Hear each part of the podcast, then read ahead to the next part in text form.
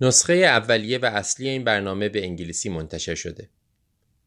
اگرچه ما تمام تلاشمون رو می‌کنیم که هرچه دقیقتر و درستتر ترجمه کنیم به علت اشتباهاتی که ممکنه توی ترجمه پیش بیاد یا به علت بعضی از برداشتهای اشتباه نمی‌تونیم صحت دقیق نسخه های غیر انگلیسی رو تضمین کنیم.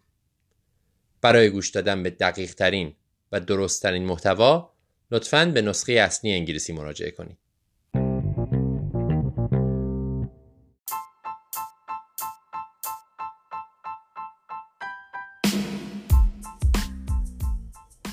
سلام.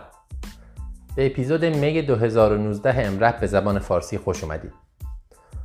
مثل دو ماه گذشته این ماه هم ما ترجمه پادکست امرپ Emergency Medicine Review and Prospective رو به فارسی براتون آماده کردیم.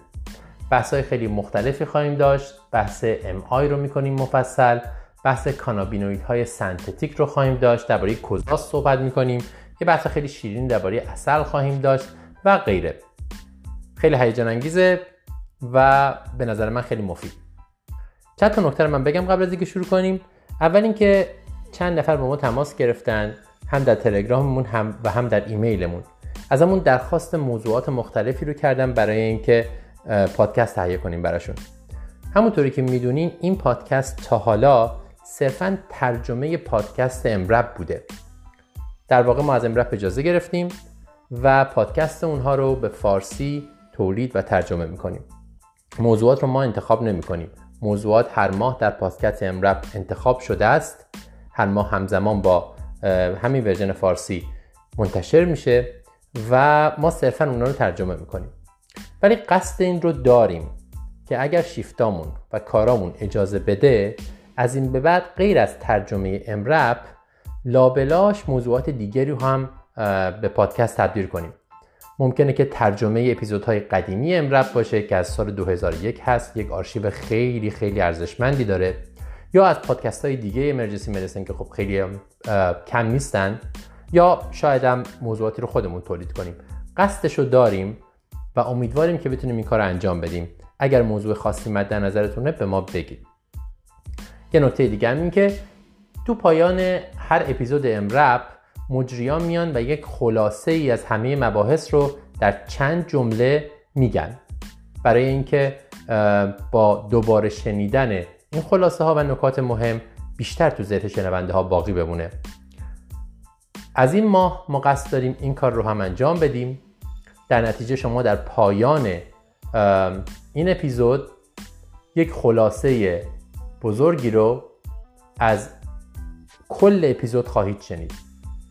یه چند جمله از نکات مهم از هر کدوم از قسمت ها و هر کدوم از مباحث. امیدوارم که این باعث بشه که بیشتر نکات آموزشی تو ذهنمون بمونه و از همه مهمتر بیشتر بتونیم و بهتر بتونیم از بیمارانمون مراقبت کنیم. اینم لازمه بگم مثل همیشه که شما می‌تونید به پادکست ما در کانال تلگرام امیپکست EMIPcast گوش بدید. یا از تمام اپلیکیشن های پادکست گوش بدید. فقط کافیه EMIPcast رو اونجا search کنید و ما رو پیدا کنید. برای تماس با ما هم غیر از تلگرام می‌تونید به ما ایمیل بزنید در emipcast emipcast at gmail.com این از مقدمه. بریم گوش بدید به مبحث این ماه.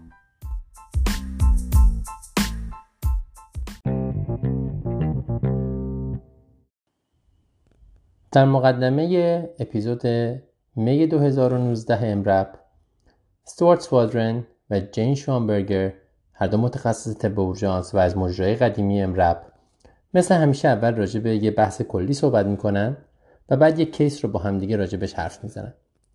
بحث این هفته درباره دستورات موقع ترخیصه. تو آمریکا معمولا موقع مرخص کردن باید به مریض توضیح بدن که چه کارهایی برای مریض انجام شده چرا انجام شده تشخیص چی بوده؟ مریض چجوری باید پیگیری کنه؟ و در چه صورت باید نگران باشه و برگرده اورژانس؟ اینا رو هم باید شفاهم به مریض توضیح داد و هم کتبا. منتها مثلا اینه که برای بسیاری از این شکایت هایی که مریض به خاطرش میاد اورژانس یه نوشته استاندارد وجود داره که توی سیستم کامپیوتری هست. خیلی ها همونو پرینت می‌گیرن و میدن دست مریض. مثلا یه صفحه هست درباره chest pain درد قفسه سینه تشخیص های احتمالیش اینکه چه تظاهراتی همراه با این شکایت خطرناکه و کی مریض باید برگرده و کی باید پیگیری کنه. همه این اونجا نوشته شده. اونو پرینت می‌گیرن و خیلی متاسفانه وقت زیادی با مریض نمی‌ذارن و به جای هر توضیحی همینو پرینت می‌گیرن و موقع مرخصی میدن دست مریض. نتیجه اینه که همونطور که شامبرگر میگه شما یه مریض می‌بینید تو اورژانس. میگه دیروز با همین شکایت بیمارستان دیگه بوده. ازش پرسین خب اونجا چی شد؟ چیکار کردن؟ چی گفتن؟ مریض چیزی نمی‌دونه. به جاش یه پرونده قطور کاغذ پرینت شده تحویل میده. میگه نمی‌دونم. فقط موقع مرخص شدن اینا رو دادن بهم. کاغذها رو نگاه می‌کنی هیچ چیز مشخصی نمی‌فهمی.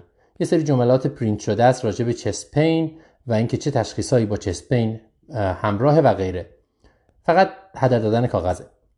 حتی مقالاتی وجود داره که مطالعه انجام دادن و ثابت کردن که عمدتا بیماران دستور موقع ترخیص رو نمی‌فهمند من از چند نفر تو ایران سوال کردم و متاسفانه روش ثابتی برای اورژانس های ما تو ایران هم وجود نداره. خیلی از اورژانس ها همچنان با کاغذ کار می‌کنند و کامپیوتر استفاده نمیشه برای وارد کردن شرح حال. و دستور ترخیص. تا اونجایی که من یادم از چندین سال پیش توی اورژانس توی ایران ما فقط یک صفحه خلاصه پرونده می‌نوشتیم می‌دادیم به مریض که خیلی اطلاعاتی هم توش نبود. و حرف زدن با مریضم خیلی بستگی داشت به اون متخصص اورژانس و چقدر وقت بذاریم و چقدر فکر کنیم که مریض متونه متوجه بشه. و متاسفانه خیلی این کار تا اونجایی که من یادمه درست صورت نمی گرفت الانم از آدمای مختلف پرسیدم ظاهرا روش های مختلفی وجود داره و چیز استانداردی وجود نداره. برای همین خیلی مهمه این بحث که اگه بتونیم این کار رو درست انجام بدیم. چند وقت پیش توی امرپ یک قسمت اصلا راجع به همین موضوع حرف می‌زد. اونجا یکی از اساتید به اسم دکتر دلانی میگه که دستور ترخیص حتما باید سه چیز رو خیلی واضح داشته باشه. اول اطلاعات follow-up اینکه مریض از اینجا باید کجا بره کی چجوری. بهترین کار اینه که مریض یک وقت دکتر داشته باشه برای مشکلش. مثلا مریضی که شما دارین مرخص می‌کنین با سنگ کلیه باید یه وقت اورولوژیست داشته باشه. یا حداقل چیزی که خیلی جاها هست یک شماره تلفن و آدرس برای اینکه مریض زنگ بزنه و وقت بگیره. اطلاع درباره اینکه در چه صورت باید مریض برگرده به اورژانس. بخش دوم قضیه است. این خیلی مهمه و خیلی وقتا نجات دهنده است. و سوم اطلاع درباره دارویی که احتمالا برای بیمار نسخه شده. این موارد از نظر حقوقی برای یک ترخیص مناسب ضروریه. اضافه بر اینا ما خیلی موقع فکر می‌کنیم اگه هرچی دم دستمون پرینت بگیریم و بدیم دست مریض خودمون رو بیمه کردیم در برابر شکایت احتمالی مریض. در حالی که اینطوری نیست. اتفاقا برعکسه. اگه مریض درد شکم داره و شما تشخیص ندادی و به جاش یه برگه بدی دست مریض که روش نوشته گاستروانتریت gastroenteritis یا گاسترانتریت مریض می‌تونه به خاطر تشخیص اشتباه شما شکایت کنه. اینجور برگه های استاندارد اگر که دارین تو ایران موقع خوبه که با مریض صحبت کردین بعد به طور مشخص مریض اطلاعات می‌خواد مثلا درباره کمردرد یا سنگ کلیه. اون وقت اون مبحث رو پرینت باید بگیریم و بدین دست مریض. در غیر این صورت برای هر مریضی باید دستور ترخیص مخصوص خود اون مریض وجود داشته باشه. که شامل همین سه تا چیز باشه که گفتیم. اول پیگیری چجوری کجا. دوم و به نظر من از همه مهمتر کی باید مریض برگرده اورژانس در چه صورتی. و سوم اطلاع درباره دارویی که به بیمار دادیم. من می‌خوام یه چیزی هم اضافه کنم به این ستا اونم اینه که توی اون برگه بنویسیم حداقل در یه خط که برای مریض چی کار کردیم. یه جمله که اگه یک متخصص اورژانس دیگه بخونه بدون برای مریض چه اتفاقی افتاده؟ خیلی مهمترم از اینکه کاغذ بدیم دست مریض گرچه اون اتفاق باید حتما انجام بشه چون کتبی یک مدرکیه برای اینکه شما این کار انجام دادیم ولی اینم خیلی مهمه که برای مریض توضیح بدیم بفهمه. با مریض حرف بزنیم. مثلا به مریض بگیم شما سینه درد می‌کرد. ما نگران قلب هستیم. وقتی سینه کسی درد می‌کنه آزمایش خون دادیم نوار گرفتیم. به نظرمون الان دردت قلبی نیست. ولی هیچی صد درصد نیست. هنوز ممکنه که مشکل قلب وجود داشته باشه. برای همین اگه دردت بیشتر شد یا اینکه همراه درد تعریق داشتی یا استفراغ داشتی یا درد مثلا می‌زنه به شونه راستت یا همراه درد تنگ نفس داری حتما برگرد به اورژانس. در غیر این صورت برو متخصص قلب وقت بگیر. این هم اطلاعات متخصص قلب یا اطلاعات درمونگاه قلبی که ما می‌تونیم بهت بدیم. شاید تست ورزش احتیاج داشته باشی. خلاصه که باید با مریض حرف بزنیم. مریض باید بدون چه کاری براش انجام شده. ما داریم چی فکر می‌کنیم و از اینجا باید کجا بره. شاید فکر کنیم که مریضا چون توی دنیای پزشکی نیستن متوجه نمیشن. ولی واقعا شگفت زده میشین. وقتی شروع کنیم ببینین چقدر می‌تونیم به زبان ساده همه چی رو برای مریض توضیح بدین و چقدر مریض ها خوشحال و راضی میشن از این توضیح. توضیح دادن توضیح دادن این هم که شما تشخیص قطعی ندارین و مطمئن نیستین چون توی پزشکی هیچ چیزی صد درصد نیست خیلی کمک کننده است. برخلاف خیلی از تصورات ما که فکر می‌کنیم مریض انتظار داره جواب قاطع بشنوه و البته انتظار دارن ولی این توضیح صادقانه انتظارات رو در سطح درست تنظیم می‌کنه و مطالعات نشون داده که خیلی خیلی خیلی مفیده و اعتماد مریض رو به شما بالا می‌بره. خلاصه اینکه هم به صورت کتبی و هم به صورت شفاهی باید دستورات ترخیص به مریض داده بشه. شامل اینکه برای مریض چیکار کردین؟ مریض از اینجا باید کجا بره؟ کی باید برگرده اورژانس؟ و اگه دارویی بهش تجویز کردین این دارو چیه و چه عوارضی داره؟ خب. قسمت بعدی مقدمه همین دو نفر راجع به یک کیسی که اخیرا داشتن حرف می‌زنن. استوارت میگه که اخیرا این کیسو داشته یه خانم مسن با سابقه ایفیب روی وارفارین. اومده بوده با سردرد. سردردش یک دو روز پیش شروع شده. عینا و دقیقا شبیه سردردهایی بوده که مریض قبلا داشته. معاینه نورولوژیک مریضم نرمال بوده بدون هیچ تفاوتی از قبل. سابقه ترومایی هم در کار نبوده. آینار مریضم در حد نرمالش یعنی در حد درمانی بوده حدود سه. حد بالای درمانی. به مریض دارو میدن برای درد و مرخصش می‌کنن. مریض روز بعد برمیگرده با تشدید سردرد. این دفعه اسکن می‌کنن. می‌بینن که یه خونریزی با ادم در لاب فرونتال وجود داره. با توجه به ظاهرش و ادمش نتیجه گیری می‌کنن که این خونریزی احتمالا تو ویزیت اول هم وجود داشته. سوالی که پیش میاد و راجبش بحث میشه اینه که آیا مریض در ویزیت اول درمان استاندارد رو دریافت کرده یا نه؟ آیا باید مریض سیتی می‌شده در ویزیت اول یا نه؟ خب این خیلی سوال سختیه. تا اینجاست که مریض سردردش شبیه قبله و معاینش نرماله منطقیه که سیتی نکنیم. اینکه بعدا معلوم شده که مریض خونریزی داشته لزوما دلیل نمیشه که ویزیت اول نادرست بوده. یه چیزی که اینجا مهمه های ریسک بودن مریض و آینار سه هست. طبیعتا اونجوری که شما هم می‌دونید. یه مثال دیگه هم مثلا وقتی که مریض سابقه کلیه پلی‌کیستیک داره و میاد با سردرد. اگرچه ممکنه سردردش طبق سابقه و معاینه میگرن باشه ولی این مریضا در خطر آنوریسم مغزی و خونریزی ساباراکنوید هستند. خلاصه اینکه همه چیز بستگی داره به pretest probability شما. اینکه چقدر احتمال میدین چیز خطرناکی داره اتفاق میافته. اگه به خاطر risk factor ها pretest probability بالاست آستانه order کردن تست ها و بررسی های بیشتر کم میشه. و شما باید سریعتر تصمیم بگیرین که این کارو بکنین. مثل همین سردرد. شانبرگر دستور مشخصی که مثلا آر چقدر باشه سیتی کنیم نمیده. فقط نکته در اینه که بیشتر دقت کنیم وقتی risk factor وجود داره. این خیلی سخته و خیلی مبهمه. قبول دارم برای هممون همینطوریه. مثلا شاید بعد از مریض میپرسیدیم که خب قبول از اینکه سردرد شبیه همون سردردهای قبلیه. ولی آیا شما قبلا هم به خاطر سردرد رفتی اورژانس؟ وقتی این سردرد رو می‌گیری همیشه میری اورژانس. و نکته دیگه هم که سن مریض بالاست و با توجه به این سن بالا احتمالی که مثلا تشعشع ناشی از سیتی سرطان ایجاد کنه کمه. بنابراین بازم سوال دیگه این که حالا چه ضرری داره اگه سیتی می‌کردیم این مریض رو بار اول؟ اگه برگردیم همون موضوع دستورات ترخیص این کیس یه مثالی از اینکه دستور ترخیص چقدر مهمه. اینکه به مریض بگیم هنوز احتمال این هست که سردرد ناشی از خونریزی باشه. البته به نظر ما احتمالش کمه. برای همین اگه سردرد بدتر شد هر علامت نورولوژی که پیدا شد یا اگه شما استفراغ کردی باید سریع برگردی اورژانس و سیتی بشی. این می‌تونه هم مریض رو نجات بده و هم ما رو از عذاب وجدان و هم از شکایت احتمالی. یه کار دیگه که در این شرایط میشه کرد shared decision making ه یعنی شریک کردن مریض در روند درمانی. موقعی که شک وجود داره برای اینکه چیکار کنیم خوبه این روشیه که معرفی شده مطالعات نشون میدن که جواب میده.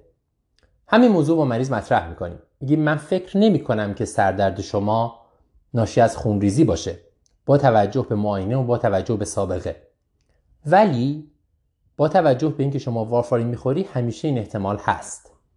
حالا به نظر شما شما دو ساعت بیشتر بمونیم ما یه سیتی بکنیم عوارضم سیتی داره. این کارو بکنیم یا سب کنیم ببینیم چی میشه اگه بدتر شد برگردی. نظر خود شما چیه؟ خلاصه اینکه برگردیم سراغ دستورات ترخیص. مطمئن باشیم که مریض موقع ترخیص دستورات خوب فهمیده. به ویژه اینکه چجوری پیگیری کنه. و از همه مهمتر که کی برگرده. و درباره این case هم وقتی که risk factor وجود داره ما می‌تونیم از shared decision making استفاده کنیم. و, این و یا اینکه آستانه بررسی های بیشتر رو پایین بیاریم و در نهایت توی دستور ترخیص بیشتر تأکید کنیم به اینکه کی مریض باید برگرده. این از مقدمه. بریم سراغ مباحث بعدی.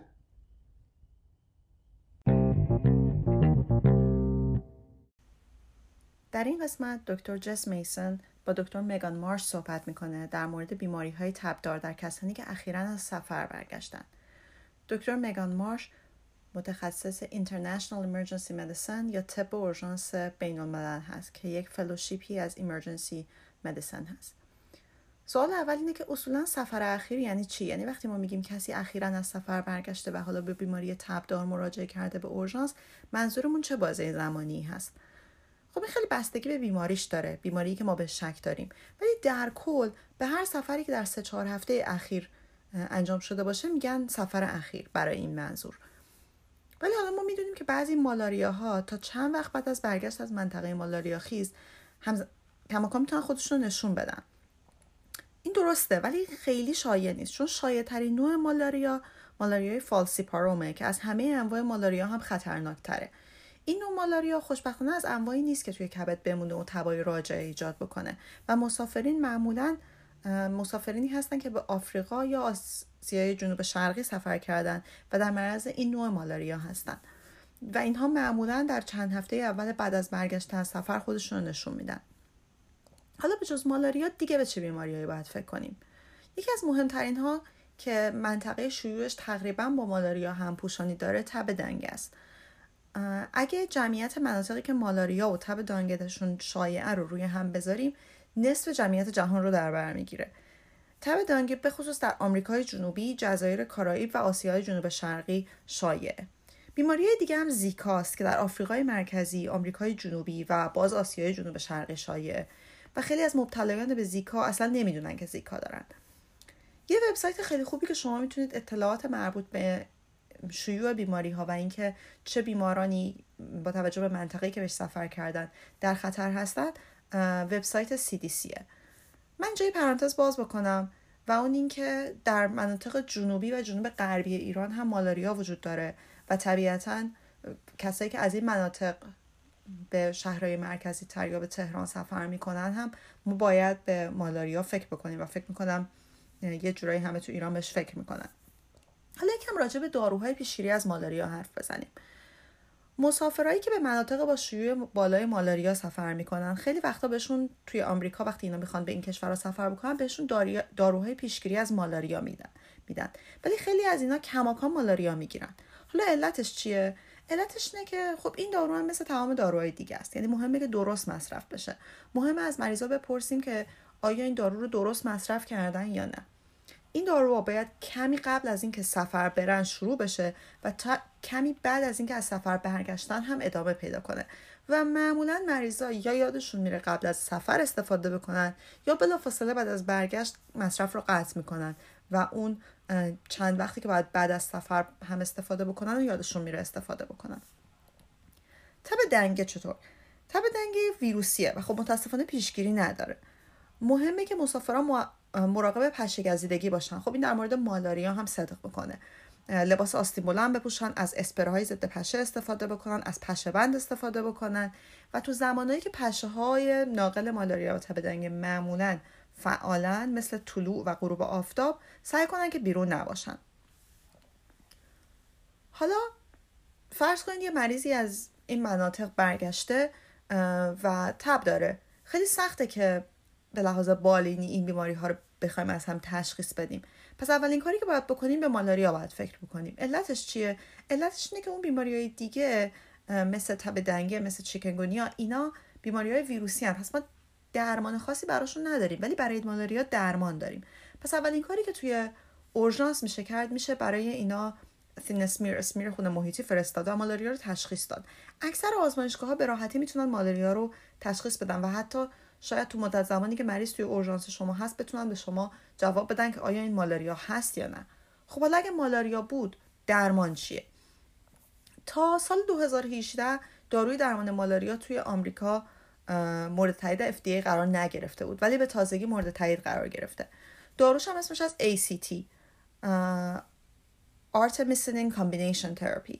دو بار در روز داده میشه به مدت سه روز. اگه مریض خیلی بد حاله یا در شوکه میشه نسخه وریدی همین دارو رو هم استفاده کرد به نام آرستنیت نوع درمان مستقل از اینکه چه نوع با چه نوع مالاریایی سر کار داریم. یعنی برای تمام انواع مالاریا درمان همین ACTه ولی اگر مریض از مناطقی میاد که مالاریاهای مقاوم درمان دارن مالاریاهای مقاوم آنتیبیوتیک که باز اطلاعات این که کدوم مناطق این مالاریاها توشون شیوع داره رو می‌تونید تو وبسایت CDC پیدا کنید. توی این مریضا باید به جای سه روز درمان درمان شش روزه داد. حالا اگر ACT در دسترس نبود چه کار میشه کرد؟ میشه از داکسی سایکلین استفاده کرد. و در کل چه از ACT استفاده بکنید چه از داکسی سایکلین اکثر این مریضا می‌تونن به, سر... به صورت سرپایی درمان بشن و نیاز بستری ندارن. حالا اگه اسمیرو مالاریا منفی بود چی؟ یعنی اگر مالاریا نبود یکی دیگه از اون بیماری های تبدار بود چی؟ دیگه خیلی بستگی به حال مریض داره. اکثر تبای دنگ خفیفن. ممکنه مریض سردردها و بدن دردهای خیلی شدید داشته باشه ولی معمولا با درمانهای حمایتی خوب میشن. فقط یک درصد مریضای تب دنگه هستن که بیماری هموراژیک دارن. همون چیزی که ما ازش میترسیم همون چیزی که وقتی تب دنگه خیلی شیوع پیدا کرده بود یا همین الان تو کشورهایی که خیلی شیوع داره. چیزی که ما ازش میترسیم اون بیماری هموراژیکشه که فقط تو یک درصد مریضا اتفاق میفته و معمولا همین تو کسایی که بار چندمه که به این بیماری دچار میشن. نکته آخرم این که هر کی از سفر میاد حتما مالاریا دنگه نداره. مراقب تشخیصهایی مثل نومونی مننژیت اینجور چیزا هم باشیم. یعنی اگه مریضی با تب اومد فکر نکنیم که حتما یکی از این بیماریایی هست که توی مناطق شیوع داره. ممکنه یه تشخیص خیلی شایع باشه. ممکنه مریض نومونی داشته باشه. ممکنه مریض مننژیت داشته باشه. ممکنه مریض آنفولانزا داشته باشه.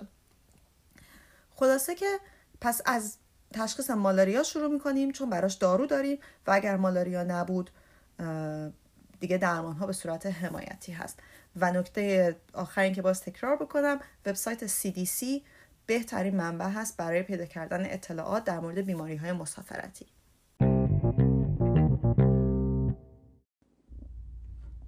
بحث کریتیکال کیر یا احیا؟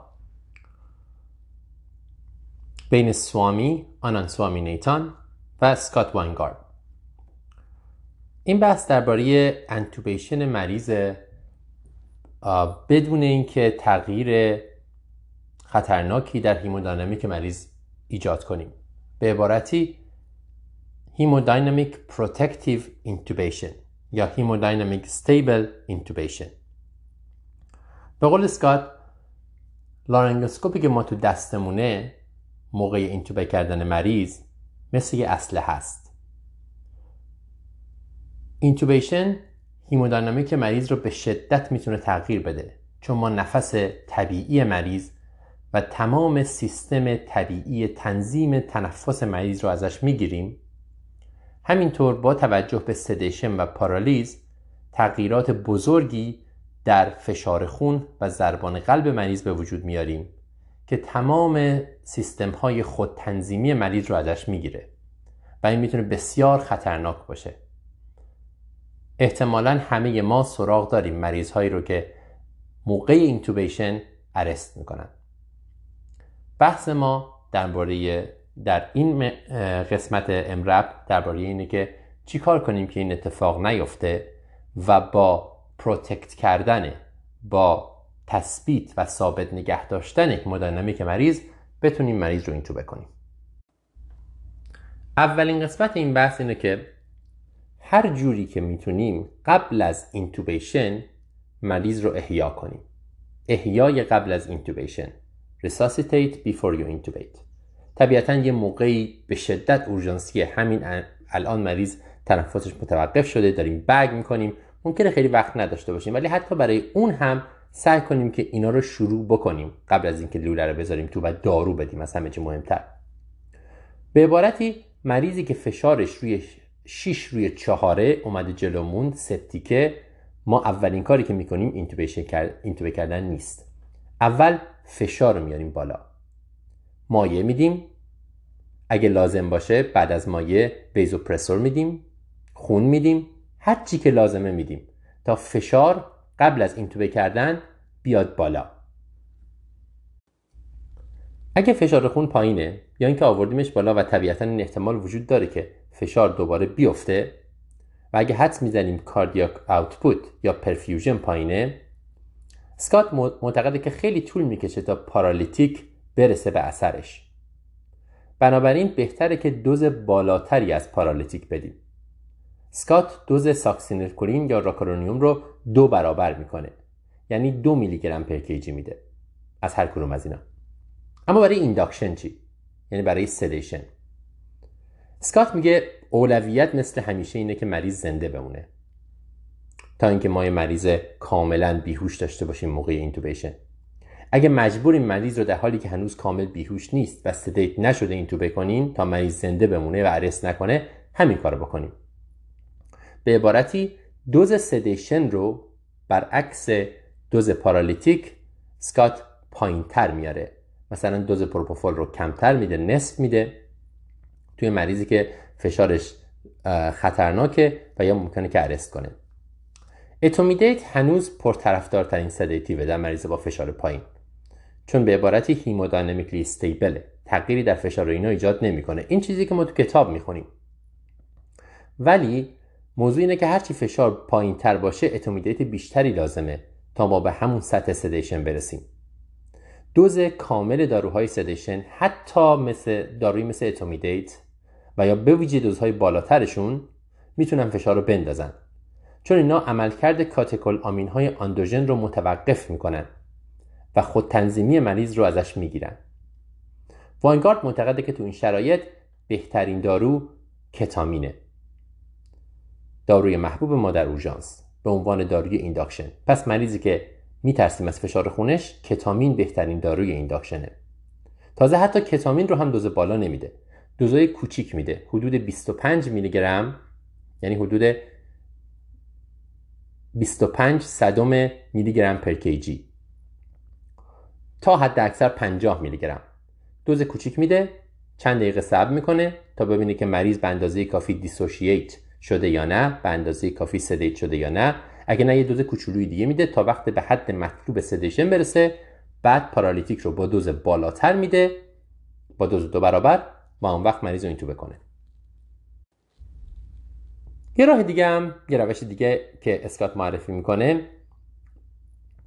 اونم روش جالبیه که الان توضیح میدم. تو این روشی که الان تا حالا گفتیم به هر حال ما داریم مریض رو paralytic میدیم و نفس مریض رو می‌گیریم.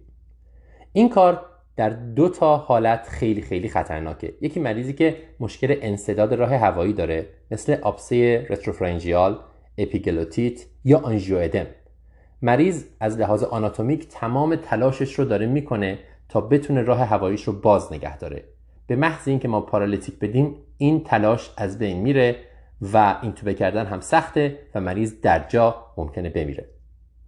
همینطور در مریضی که فشارش خیلی پایینه و مرزیه پارالیتیک هم با کاهش بازگشت وریدی فشار رو میندازه و ممکنه خطرناک باشه. برای همین راه دیگه ای که اسکات پیشنهاد می‌کنه اینتوبیشن بدون پارالیتیکه. چطوری؟ کتامین رو میده و اینطوری نفس و فشار مریض رو حتی امکان دستکاری نمی‌کنه چون کتامین خیلی اینا رو تغییر نمیدن حداقل نمیندازن. با همون دوزهای کوچیک کوچیک.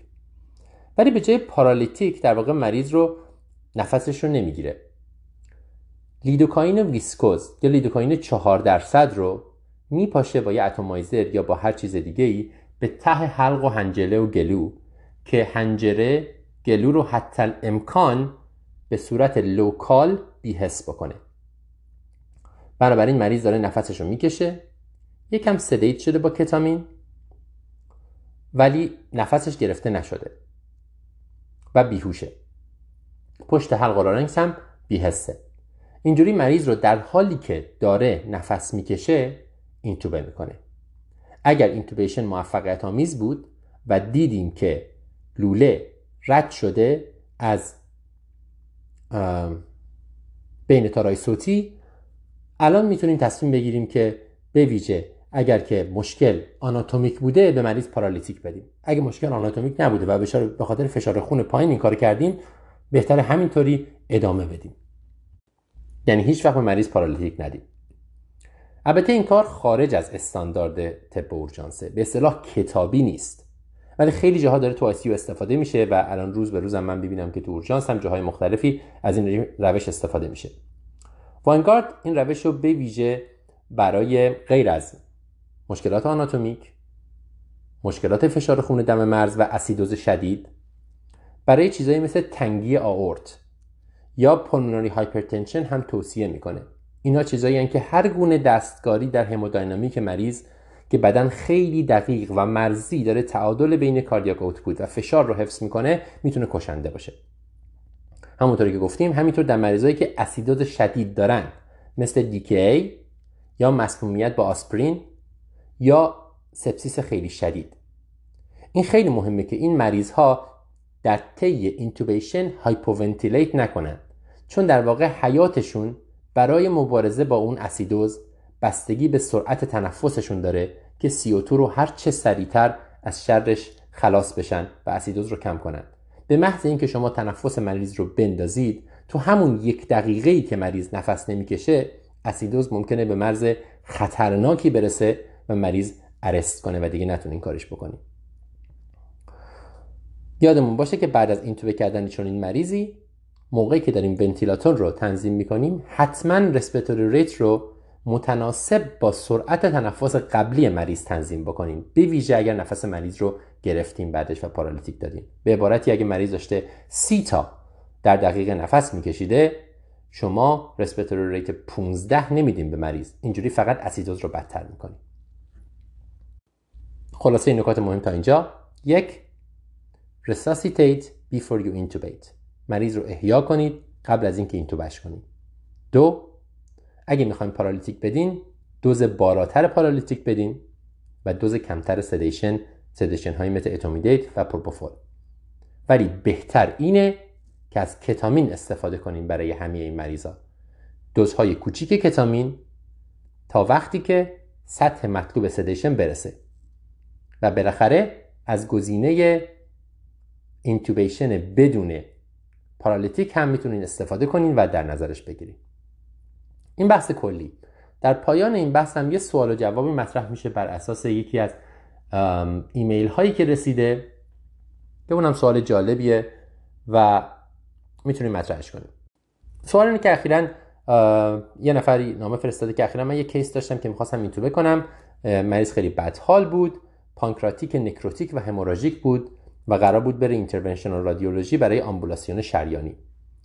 ما دو تا رگ از مریض داشتیم ولی متاسفانه داروهای ما توی رگی زده شد که به نظر می‌رسه که توی واقعا رگ نبود. و وقتی که هر دو تا دارو رو زدیم و هیچ اثری نکرد متوجه شدیم که دارو تو رگ نرفته. خب حالا چیکار کنیم؟ با توجه به اینکه یه بار اینو دارو رو زدیم توی پوست آیا دوباره دوز کامل میدیم؟ یا یه چیز دیگه میدیم یا سب کنیم ببینیم چی میشه چیکار کنیم. به ویژه که به نظر می‌رسه مریض یه ذره sedate شده چون همون دارویی که توی بافت زیر جلدی هم زدیم داره جذب میشه. جواب اسکات اینه که خب اول بذاریم ببینیم که چه اتفاقی تا حالا افتاده. برای این مریض ظاهرا etomidate و ساکس رو انتخاب کردن. برای intubation ش خب انتخاب قابل قبولیه ولی انتخاب اول اسکات همونطوری که بالاتر گفتیم نیست. اسکات به جای این موضوع به جای etomidate sux کتامین میده. ساکسینکلین رو ممکنه بده ممکنه نده ولی اگه بده با دوز بالاتر میده. برها این داروها رو دادن. اگه واضح هم یه ورم وجود داشته باشه و معلوم باشه که رگ سر جاش نیست که خب مطمئنیم. ولی خب یه بارم هستش که شک داریم. خون بر نمیگرده و مطمئن نیستیم که رگ سر جاش هست. یا نیست. به هر حال کاردیاکوتود پایینه و به همین خاطر مثلا ممکنه که دارو رو سر جاش دادیم ولی طول می‌کشه تا دارو به بافت هدف برسه. بنابراین همه اینها ممکنه که اتفاق افتاده باشه و لزوما اگه دارو اثر نکرده معنیش این نیست که رگ سر جاش نیست. حالا فرض رو بر این بذاریم که واقعا رگ سر جاش نیست. دارو رفته توی بافت زیر جلدی. اسکات میگه من فورا دوز paralytic رو دوباره میدم. من هرگز نگران overdose paralytic نیستم. من قرار مریض رو intubate کنم. وقتی paralytic دادم مریض حتما باید intubate بشه. اگه مریض بیداره دوز induction رو هم دوباره کامل میدم. بازم واینگارد ترجیح میده در چنین شرایطی کتامین بده. اگه فورا دم دست حاضره. اگه دم دست حاضر نیست و طول می‌کشه طبیعتا هر چی که دم دسته و هر چی که دادیم رو دوباره بدیم. اشکالی نداره. ولی کتامین بهترین داروه در همچین شرایطی. اگه داروی دیگه ای دادیم طبیعتا باید مراقب افت فشار خون باشیم و آماده باشیم برای مایع دادن به مریض یا برای اینکه پر... vasopressin رو شروع کنیم. vasopressor رو شروع کنیم. ولی خب همونطوری که گفتم این داروها انتخاب اول اسکات نیستن و اون ترجیح میده که همون اول در همچین مریضی با کتامین و دوز بالاتر paralytic intubation رو شروع کنه. یا اینکه اصلا paralytic نده اگه لازم باشه. خب خلاصه این نکات مهم. یه بار دیگه من تاکید می‌کنم که احیا قبل از intubation پیشگیری می‌کنه از اینکه مریضتون یک دفعه arrest کنه وسط intubation و دیگه اینکه با این روش ها ما باید مواظب باشیم. حتی‌الامکان hemodynamics مریض رو دستکاری نکنیم موقع intubation و یادتون باشه که respiratory rate مریض acidotic رو بعد از اینکه intubate کردین مطابق با همون چیزی که قبلا بوده تنظیم کنیم به خاطر اینکه hypoventilate کردن در مریض acidotic می‌تونه بسیار خطرناک و کشنده باشه.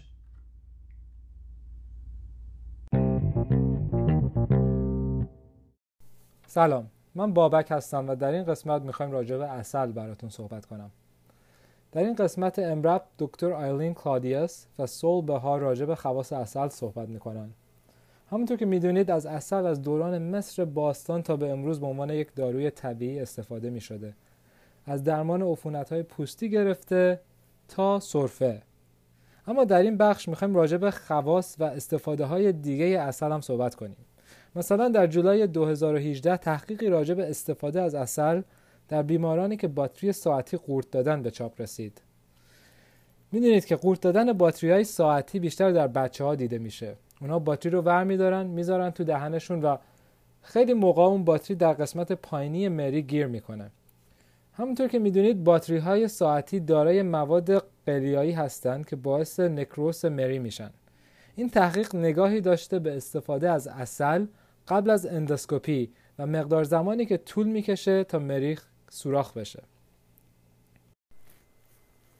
National Poison Control آمریکا در حال حاضر پیشنهاد می‌کنه که 10 سی سی عسل هر ده دقیقه یک بار تا 6 بار به مریض هایی داده بشه که منتظر انتقال به یه بیمارستان دیگه یا بخش اندوسکوپی هستند. مکانیزم عسل به طور دقیق مشخص نیست اما تصور میشه که عسل باعث خونسا شدن مواد قلیایی باتری میشه و مثل یک لایه محافظ روی سطح مری و معده رو میپوشونه. برای همین شما اگر کودکی رو در بخش اوژانس داشته باشید که باتری ساعتی قورت داده و در مریش گیر کرده می‌تونید به اون 10 سی سی اصل بدید و این کار رو تا 6 بار هر 10 دقیقه یک بار ادامه بدید تا اینکه مریض به بخش اندوسکوپی منتقل بشه. دادن اصل به مریضایی که باتری ساعتی در پایین مریشون گیر کرده پیشنهاد داده شد. اما باید یادآوری کنم که در دو حالت ما این کار رو نمی‌تونیم بکنیم. یک بچه های زیر دوازده ماه. هر بچه ای که کمتر از یک سال داشته باشه به خاطر خطر بوتلیزم ما معمولا اصل به اون نمیدیم. کیس دوم وقتی که باتری بیشتر از دوازده ساعت در پایین مری گیر کرده باشه. اون وقت احتمال سوراخ شدن مری بیشتره و دادن اصل پیشنهاد داده نمیشه. البته باید بگیم که تحقیق های زیادی در این مورد انجام نشده. اولین تحقیق ها روی خوک های مرده انجام داده شده بود که توی مری اونها باتری ساعتی میذاشتن و می‌دیدن که دادن اصل تا چه اندازه سوراخ شدن مری رو به تاخیر میندازه. بعدها تحقیق های مشابهی هم روی خوک های زنده انجام شد که خاصیت اصل رو تایید کرد. یک استفاده دیگه از اصل درمان زخم و عفونت های پوستیه. در سال 2015 یک Cochrane review در این مورد به چاپ رسید که نشون داد سوخت برای سوختگی های جزئی عسل باعث سریعتر بهبود, بهبود یافتن اون زخم می‌کنه. عسل خاصیت ضد باکتری داره. مخصوصا عسل ماوکا یا مانوکا که خاصیت ضد MRSA داره و حتی از اون برای زخم های C-section یا زونا استفاده میشه.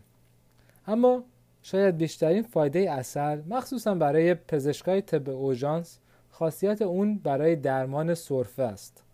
مخصوصا مریضایی که همیشه از سرفه ناله می‌کنن و همیشه دنبال یک داروی جادویی برای درمان سرفهشون هستن. در آوریل 2018 کاکرین ریویوی به چاپ رسید که استفاده از اصل و برای سرفه در اطفال مورد بررسی قرار داد و نشون داد که اصل از پلاسیبو موثرتره. اما تاثیراتش فرق زیادی با داروی دکسترومتورفن نداره خود من این تحقیق رو استفاده می کنم و هر وقت مریضی دارم در بخش اوجانس که از من نسخه برای درمان سرفش می‌خواد همیشه بهشون میگم اصل رو با آب جوش خاطی کنن و روزی چند بار اونو بخورن اما وقتی اصل رو به مریض تجویز می‌کنید آیا به نظر شما آرزه هم داره؟ دکتر کلادیوس به آرزه های اصل اشاره می‌کنه و از عوارض اون می‌تونه به کمخوابی و بیش فعالی در کودکان اشاره کرد. و چند مورد مشکل های گوارشی هم اتفاق میفته اگه از اصل به مقدار زیاد استفاده بشه. اما غیر از سرفه از اصل استفاده های دیگه هم میشه. چند تحقیق هم به خاصیت اصل برای کاهش درد بعد از عمل لوزه اشاره کرده و در این تحقیقات نشون دادن که دادن اصل به مریض ها بعد از عمل لوزه به گلو درد اونها کمک می‌کنه. بیاید با هم نکات مهم این بخش رو خلاصه کنیم. نکته اول گایدلاین جدید در مورد بلع باتری های ساعتی. اگه شما مریضی داشته باشید که باتری ساعتی در قسمت پایینی مریش گیر کرده باشه تا اینکه اون مریض به بخش اندوسکوپی منتقل بشه می‌تونید به اون 10 سی سی عسل هر ده دقیقه یک بار بدید. و این کار رو می‌تونید تا 6 بار ادامه بدید تا اینکه مریض به بخش اندوسکوپی انتقال پیدا کنه.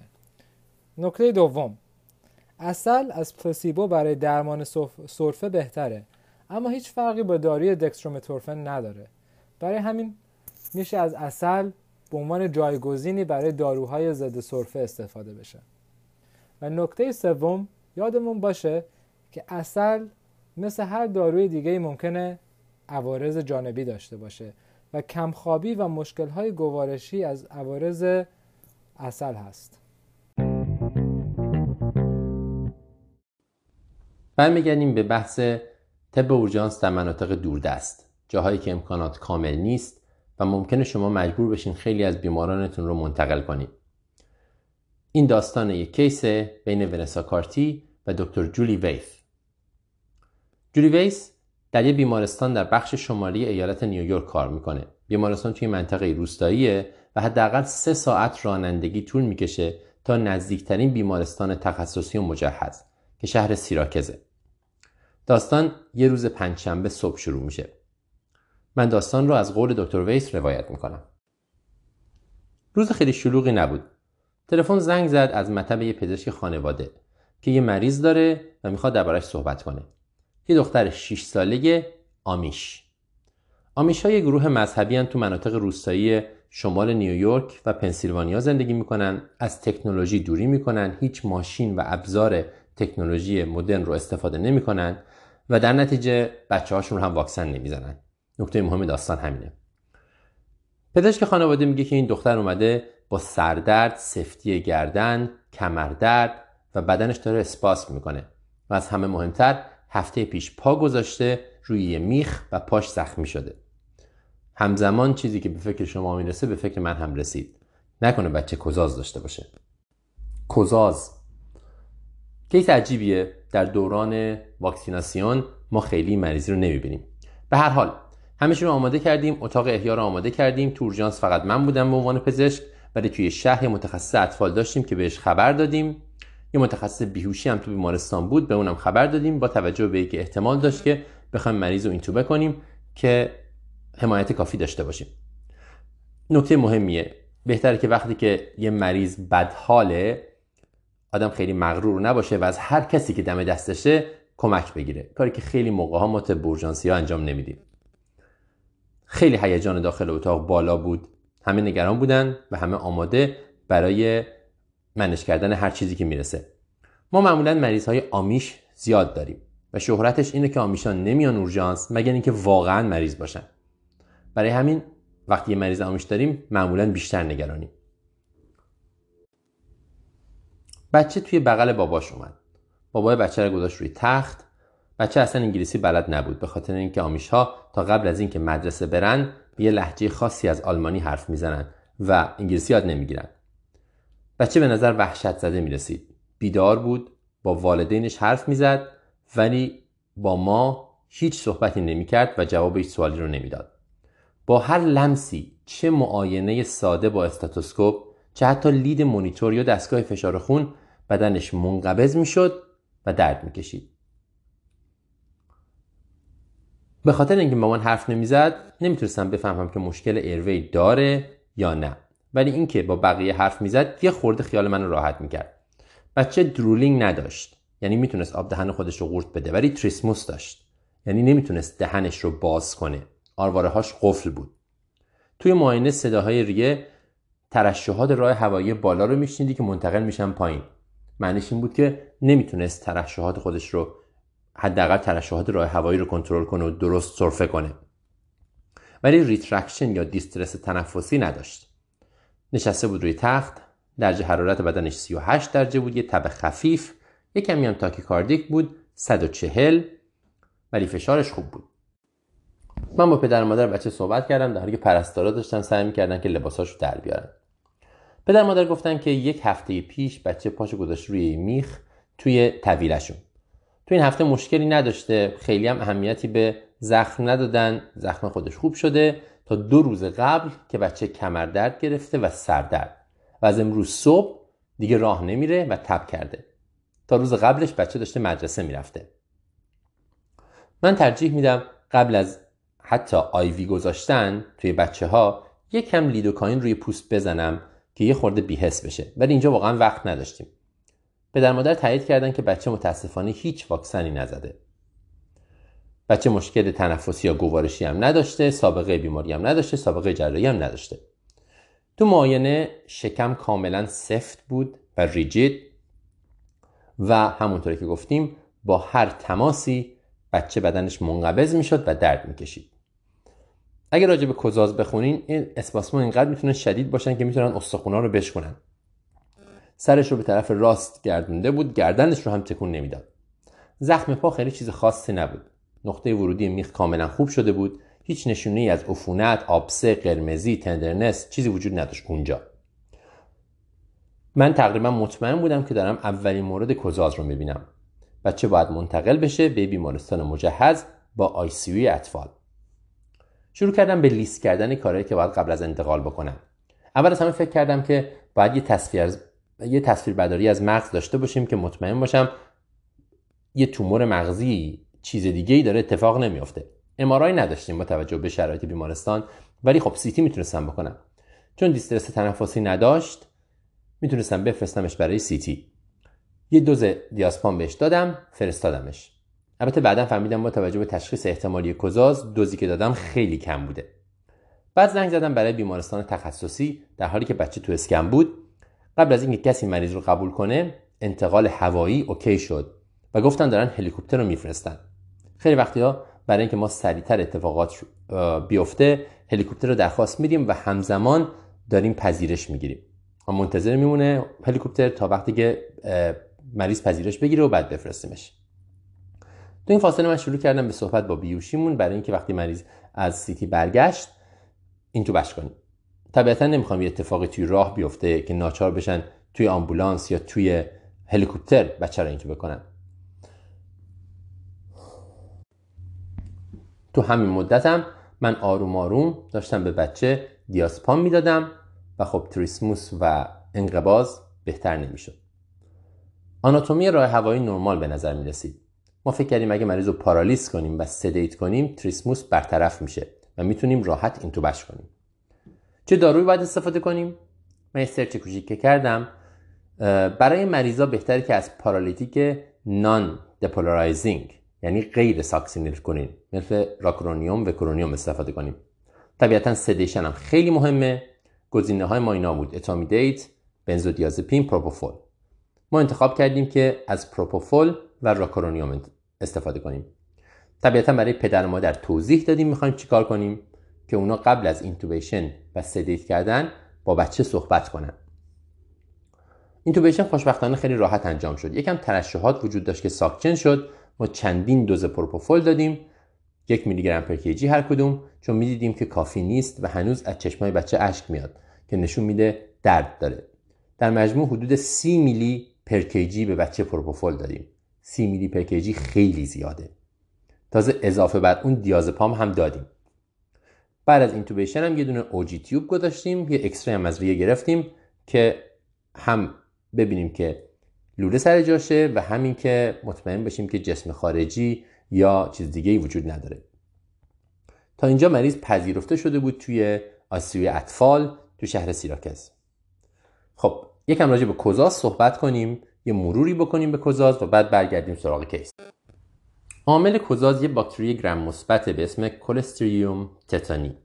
یه میکروب بیهوازیه تولید اسپور می‌کنه از خاک وارد میشه میره توی زخم و از طریق عصب محیطی یا خون خودشو میرسونه به بقیه جاهای بدن. برای همین آرزه عصب محیطی ایجاد می‌کنه مثل اسپاسم و هم مشکلات اتونومیک به خاطر درگیر کردن سیستم های اتونوم سمپاتیک و پاراسامپاتیک. برای بهبودی کامل لازمه که عصب دوباره کامل از اول رشد کنه. برای همین بهبودی کامل اگه مریض زنده بمونه چهار تا 6 هفته طول می‌کشه. چهار جور کزاز وجود داره. اول کزاز نوزادی که نصف مرگ و میر ناشی از کزاز رو شامل میشه.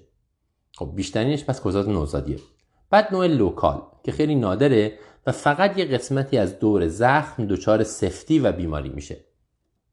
نوع سوم نوع cephalic سری که ناشی از زخمهای سر و صورت و اعصاب cranial درگیرش میشن. و در نهایت همینی که ما الان داریم توضیحش میدیم نوع جنرالیزه. که 80 درصد case ها رو شامل میشه و باعث اسپاسم، rigidity و مشکلات اتونوم میشه. تشخیص افتراقی عمدش هم ایناست. مننژیت، انسفالیت، تشنج، هاری، سندروم نورولپتیک بدخیم که عمدتا عارضه داروییه، هایپوکلسمی و دیستونی های ناشی از داروها. کزاس تشخیص کلینیکی و تست خاصی نداره. هیستوری و معاینه است که گزاز رو تشخیص میده و رد کردن بقیه چیزها. از جمله حتما مریض باید LP بشه. اگه شک داشته باشیم به کزاز همین معاینه و تاریخچه تشخیص ما رو می‌تونه قطعی کنه. طبیعتا اولین چیزی که باید بهش برسیم تنفسه airway ممکنه به دلیل اسپاسم دیافراگم یا trismus آرواره ها یا اسپاسم larynx لازم باشه که مریض فوری اینتوبه بشه. همینطور خطر آسپیره کردن و ARDS هم وجود داره. مشکلات اتونوم معمولا یه هفته بعد از مشکلات موتور شروع میشن. سمپاتیک معمولا بیشتر از پاراسامپاتیک فعال میشه و اون وقت مریض تحریک پذیره تاکیکاردی که فشار میره بالا مریض تعریق داره و ممکنه آریتمی داشته باشه و تب کنه. برای درمان اگرچه متاسفانه ما مقالات چندانی نداریم سه تا مسیر رو باید دنبال بکنیم. اول مبارزه با خود میکروب. دوم خونسا کردن سم میکروب خارج از دستگاه عصبی. و سوم کم کردن اثر سمی که به دستگاه عصبی رسیده. برای کاهش تولید سم زخم باید دبرید بشه. اینو گذاشتیم توی آی سی انجام بشه توسط جراحی. بعد مریض آنتیبیوتیک می‌دادیم که میکروب رو بکشیم که زخم که زخم سم اضافی تولید نکنه. اولین گزینه آنتیبیوتیک مترونیدازوله. پنیسیلین انتخاب دومه. اگه شک داریم که عفونت دیگه ای وجود داره می‌تونیم سفتریاکسون هم اضافه کنیم. منم همین کار کردم. اگه آلرژی وجود داشته باشه به این گزینه ها گزینه های دیگه هم هست مثل داکسیسایکلین یا کلیندا. برای سم کزاز که رسیده و وصل به سیستم عصبی کاری نمیشه کرد. ولی حداقل 10 درصد سم هنوز توی خونه و می‌تونه خونسا بشه. راهش اینه که ایمونوگلوبولین ضد کزاز بدیم به مریض. که گزینه اولش ایمونوگلوبولین انسانیه اگه نباشه اونجوری که در قدیم استفاده می شده اسبی باید حدود 3000 تا 6000 واحد بدیم. یه جایی دور از محل زدن واکسن. یعنی اگه واکسن رو توی arm توی بازوی چپ می‌زنیم ام ایمونوگلوبولین رو باید توی بازوی راست بزنیم. بعضی هم میگن که خوبه که بخشی از ایمونوگلوبولین رو بزنیم دور زخم. تو بیمارستان ما ما فقط 500 واحد داشتیم. به جای 3000 تا 6000 تا. همین رو دادیم به مریض. بیمارستانی که مریض رفت هم در نهایت 750 واحد داشت که 250 تاش رو زدن دور زخم و بقیهش رو زدن ام یه جای دور از زخم. پس در مجموع مریض 1250 واحد ایمونوگلوبولین ضد کزاز گرفت. ضد سم کزاز با توجه به اینکه کزاز immunity ایجاد نمی‌کنه برای آینده واکسن هم زدیم به مریض. البته در این باره با خانواده صحبت کردیم و اونا قبول کردن که واکسن رو به عنوان درمان بدیم به مریض. خب تا اینجا به نظر می‌رسه که همه چی داره خوب پیش میره مریض اینتوبه شده پذیرش گرفته همه چی آماده است برای انتقال ولی همه اتفاقات ناجور درست همین وقت میفتن که شما فکر می‌کنید همه چی خوبه. به خانواده گفتیم که اوضاع چی و می‌خوایم مریض منتقل کنیم. خانواده اومدن و بچه اینتوبه شده رو دیدن. بعد پدره گفت که اجازه نمیده مریض رو با هلیکوپتر منتقل کنن. چون پرواز کردن برخلاف دینشونه. همین موقع بقیه اعضای خانواده و همینطور کشیش محلیشون رسید. معمولا تصمیمات رو در مورد این مریض ها آمیش ها خانواده می‌گیره. ولی خب خیلی موقع ها با کشیش و بقیه اعضای خانواده هم مشورت می‌کنن و اونا خیلی تاثیر دارن تو تصمیم گیری خانواده مریض. من به رئیس اورژانس زنگ زدم اونم به رئیس بیمارستان و اون هم به یک قاضی. و در عرض سی دقیقه دستور قاضی رسید که می‌تونیم مریض رو علا رقم نظر پدر و مادر منتقل کنیم. یعنی در واقع به زور. با توجه به اینکه مریض زیر سن قانونی بود احتمالا بدون دستور قاضی هم من می‌تونستم مریض رو منتقل کنم. ولی خب تیم پرواز خیلی دلش نمی‌خواست این کار رو انجام بده. به حال پدر مادر خیلی عصبانی شدن. ولی بازم طبق دینشون خوشبختانه اجازه خشونت و داده بیداد نداشتن و جلوی کار ما رو نگرفتن. muscle relaxant و sedation با پروپوفول و دیازپام رو ادامه دادیم. می‌تونین شما از میدازولام هم استفاده کنین و معمولا به دوزهای بسیار بالایی احتیاج داریم در کنار اینها هم می‌تونین مورفین بدین حتی به صورت infusion continuous. ما مجبور نشدیم از این گزینه استفاده کنیم. پروپوفول داشت خوب کار می‌کرد مریض آروم بود.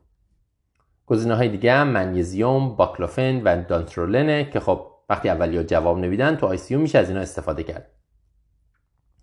بعدش هم پارالیز باید ادامه پیدا کنه با راکرونیوم یا وکرونیوم.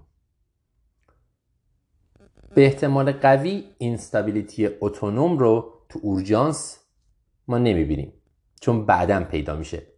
بعد از اینکه تظاهرات موتور کزاز توی اورژانس دیده شد و ما شروع کردیم به درمان. ولی اگه دیدیم می‌تونیم به مریض بتا بلاکر بدیم به خاطرش. یادمون باشه که پروپرانولول ندیم چون دیده شده که باعث ارست میشه. پس هر بتا بداکری میدیم جز پروپرانولول. شاید اسمولول دریپ گزینه بهتری باشه. می‌تونیم هم از کلانیدین استفاده کنیم که هم آرام بخشه و هم load سامپاتیک رو کم می‌کنه. برگردیم به مریض. خلاصه علی رغم نظر پدر مادر بالاخره مریض منتقل شد. همه می‌خواستم بدونن چی سر مریض اومد بالاخره. مریض منتقل شد یک ماه توی ICU موند LP شد که مننژیت نشون نداد.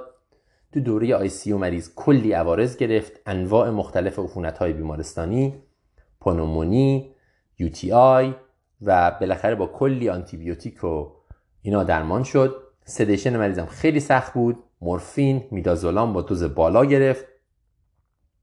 در حدی که قبل از اینکه اکستوبش کنن گذاشتنش روی متادون به خاطر اینکه اینقدر مورفین گرفته بود که حدس می‌زدن که اعتیاد به اوپیوید وجود داره الان تو بچه.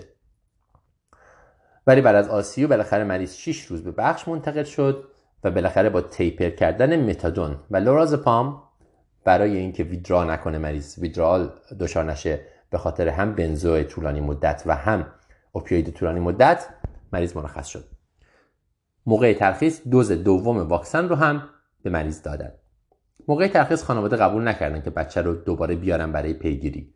ولی قبول کردن که یه پرستار بره خونهشون و دوز سوم واکسن رو هم بزنه. ولی وقتی چند هفته بعد پرستار رفت متاسفانه پدر و مادر اجازه ندادن که واکسن کامل بشه و زده بشه. متاسفانه بیماری های قابل پیشگیری با واکسن هنوز وجود دارن و قربانی می‌گیرن. کزازی تشخیص کلینیکیه و می‌تونه کشنده باشه به ویژه اگر مشکلات فرهنگی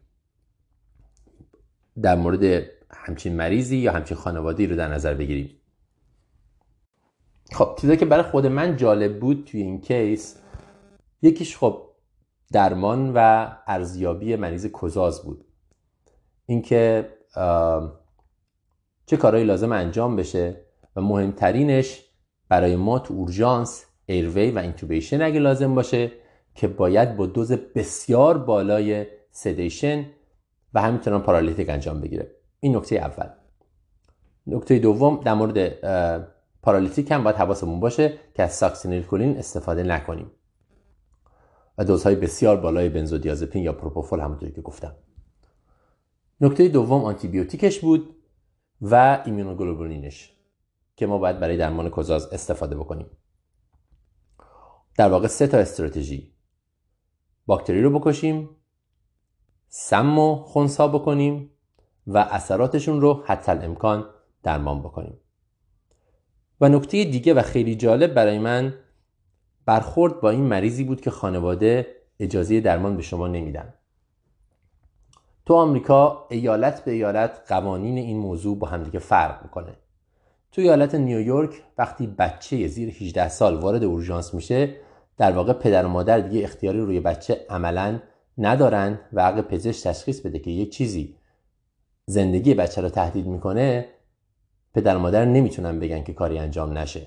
ولی این موضوع ایالت به ایالت واقعا فرق می‌کنه جاهای دیگه اینطوری نیست.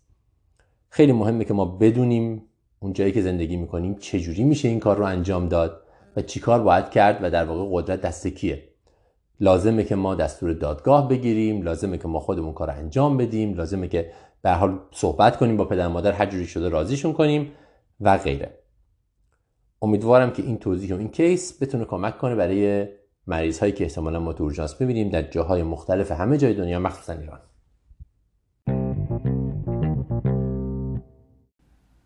Isolated pneumothorax or hemothorax یا نوموتوراکس و هموتوراکس در غیاب سایر علائم آسیب قفسه سینه در این قسمت دکتر میشلین با دکتر راب رودریگز صحبت می‌کنه و موضوع گفتگوشون هم یه مقاله ای هست که در سال 2019 منتشر شده. این مقاله از سری مقاله هایی هست که از یک database بزرگی استخراج شده به اسم database NEXUS Chest این database حدود 24 هزار مریض با ترومای blunt رو در بر می‌گیره. قبلا بررسی بیماران با ترومای blunt قفسه سینه با chest X-ray شروع می شد و اکثر این مریضا سیتی نمی شدن اگر chest X-ray شون آسیبی رو نشون می‌داد اون وقت بود که سیتی می شدن ولی الان اونقدر سیتی گرفتن آسون و سریع شده که خیلی مریضای بیشتری سیتی میشن. خیلی مریضا به محض اینکه به اورژانس می‌رسن pan-CT میشن. یعنی از سر تا پاشون ما سیتی می‌گیریم. و این خیلی سریع و آسون شده. خب این خوبه. به این دلیل که ما دسترسیمون به سیتی بهتر شده. ولی یه معایبی هم داره. از جمله اینکه ما خیلی وقتا آسیبایی مثل pneumothorax و hemothorax های خیلی کوچیکی رو پیدا می‌کنیم که قبلا اصلا متوجهشون نمی‌شدیم و خلاصه چیزایی رو پیدا می‌کنیم که اصلا شاید لازم نبوده که پیدا کنیم. توی این مقاله بیش از 21 هزار مریض با ترومای قفسه سینه بررسی شدن. اول بگم که این مقاله مقاله ابزرویشناله به این معنا که نمی‌تونه. مقاله که فقط به ما نشون میده که چه اتفاقی برای این مریض افتاده و آتکامشون چی بوده. در واقع نمی‌تونه به ما بگه که چی کار بکنیم و چی کار نکنیم. فقط می‌تونه به ما یه آمار ارائه بده. ولی آمار جالبی ارائه میده. از این 21 هزار مریض با ترومای قفسه سینه 5 درصد pneumothorax داشتن و 2 درصد hemothorax 67 درصد مریضایی که pneumothorax داشتن pneumothorax شون فقط توی سیتی تشخیص داده شده. یعنی عکس قفسه سینهشون منفی بوده. یعنی اگر تو قدیما این آدما میومدن اورژانس عکس قفسه سینهشون نرمال بود و دیگه سیتی نمی‌شدن. ولی حالا چون سیتی میشن این pneumothorax های کوچیک بیشتر پیدا میشه. 80 درصد مریضای با hemothorax هم همینطور. فقط توی سیتی تشخیص داده شدن. معنیش اینه که تشخیص خیلی از اینا شاید از نظر بالینی ارزشمند نباشه. از تمام pneumothorax هایی که توی سیتی تشخیص داده شده بودن فقط سی درصدشون نیاز به chest tube پیدا کردن. مقایسه کنید اینو با مریضایی که pneumothorax شون توی رادیوگرافی قفسه سینه پیدا میشه. این مریضا 75 درصدشون نیاز به chest tube پیدا می‌کنن. برای همین احتمالا pneumothorax که توی قفسه سینه توی عکس قفسه سینه هم تشخیص داده میشن از نظر clinically pneumothorax های بزرگتر و مهمتری هستند. این مریضا باید اینجا بگیم که این مریضا با مریضایی که pneumothorax و hemothorax دارن در به همراه بقیه آسیب های قفسه سینه مثل شکستگی دنده، contusion ریه، شکستگی مهره thoracic یا شکستگی ster... sternum فرق دارن. اکثریت قریب به اتفاق مریضایی که با تروماهای دیگه همراه هستن نیاز به بستری دارن نیاز به توجه بیشتری دارن گاهی نیاز دارن که برن به اتاق عمل ولی اینجا ما داریم در مریضایی صحبت می‌کنیم که هیچ آسیب دیگه ای تو قفسه سینه ندارن ولی سیتی میشن و یه pneumothorax و hemothorax کوچکی دارن. این مقاله نشون میده که اکثر قریب به اتفاق این مریضا بستری میشن تحت نظر قرار می‌گیرن ولی نیاز به چستیوب پیدا نمی‌کنن. خلاصه کلام این که شاید بهتر باشه ما همه رو اتوماتیک اسکن نکنیم. یعنی چون چون اسکن هست و خیلی راحت گرفتنش خیلی راحت همه رو اسکن نکنیم. به این دلیل که خیلی وقتا این اسکن ها چیزهایی رو تشخیص میده که اهمیت بالینی چندانی نداره و باعث میشه ما مریضا رو شاید علکی بستری کنیم. و خلاصه اینکه درسته که سیتی اسکن از عکس ساده بهتره ولی این دلیل نمیشه که همه رو سیتی کنیم.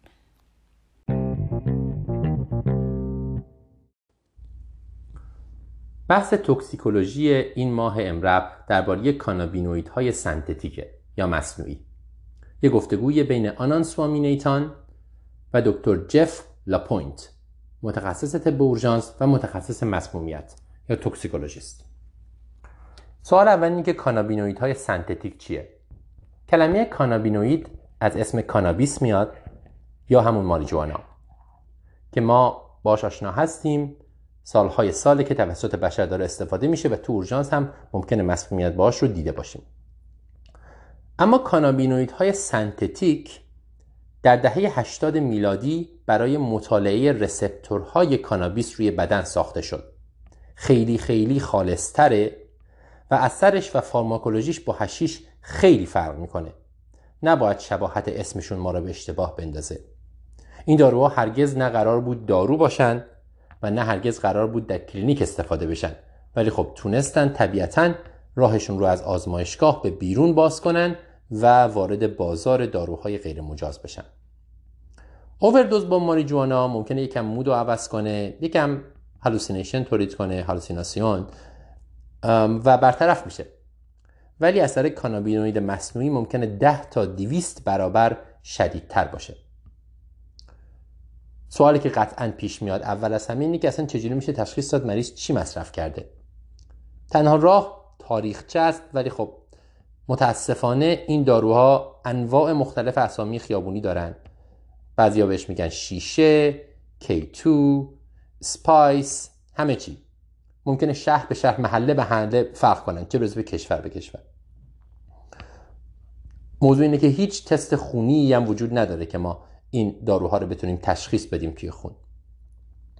حتی اگه مریض همراهش داشته باشه دارو رو یک پودری توی کیسه که خیلی معلوم نیست چیه. تست آزمایشگاهی هم همونطوری که گفتیم نداره. خلاصه اینکه تشخیصش کار آسونی نیست. مثل همیشه ما تو با مواد ناشناخته ویژگی های ناشناخته دوز ناشناخته در افراد ناشناخته طرفیم. یه دلیلی که من فکر می‌کنم این بحث خیلی بحث مفیدی هم همینه. لزوما بحثی که ما الان می‌خوایم بکنیم محدود نمیشه به کانابینوید سنتتیک بلکه تقریبا هر مریضی که با این ویژگی ها میاد تو اورژانس ما می‌تونیم به این شکلی که الان راجع بهش صحبت می‌کنیم بهش اپروچ کنیم. حتی کسی که با می‌دونیم کانامینوید سنتتیک مصرف کرده بر اساس دوزش ممکنه که ویژگی های بسیار مختلفی داشته باشه پرزنتیشنش از مریضی که صرفا داره لبخند می‌زنه و به طرز عجیب و غریبی خوشحاله تا یه مریض agitated hyperactive با فشار و پالس بالا تا مریضی که داره تشنج می‌کنه آریتمی داره و delirium داره. گاهی هم حتی ممکنه مریض با sedation بیاد یعنی خیلی آرومه شبیه متادون یا opioid. عوارض دراز مدتش هم ممکنه فرق کنه و خیلی چیزا باشه. یکیش عوارض طولانی مدت psychotic ه. مریض ممکنه که از این به بعد بعد از مصرف این دارو دچار بیماری روانپزشکی بشه.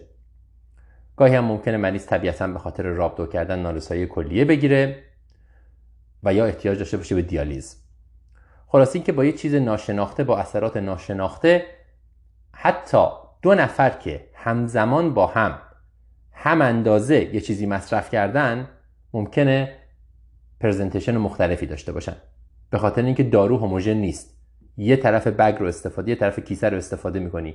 بیشتر دارو داره یه طرف دیگه کیسه کمتر دارو داره.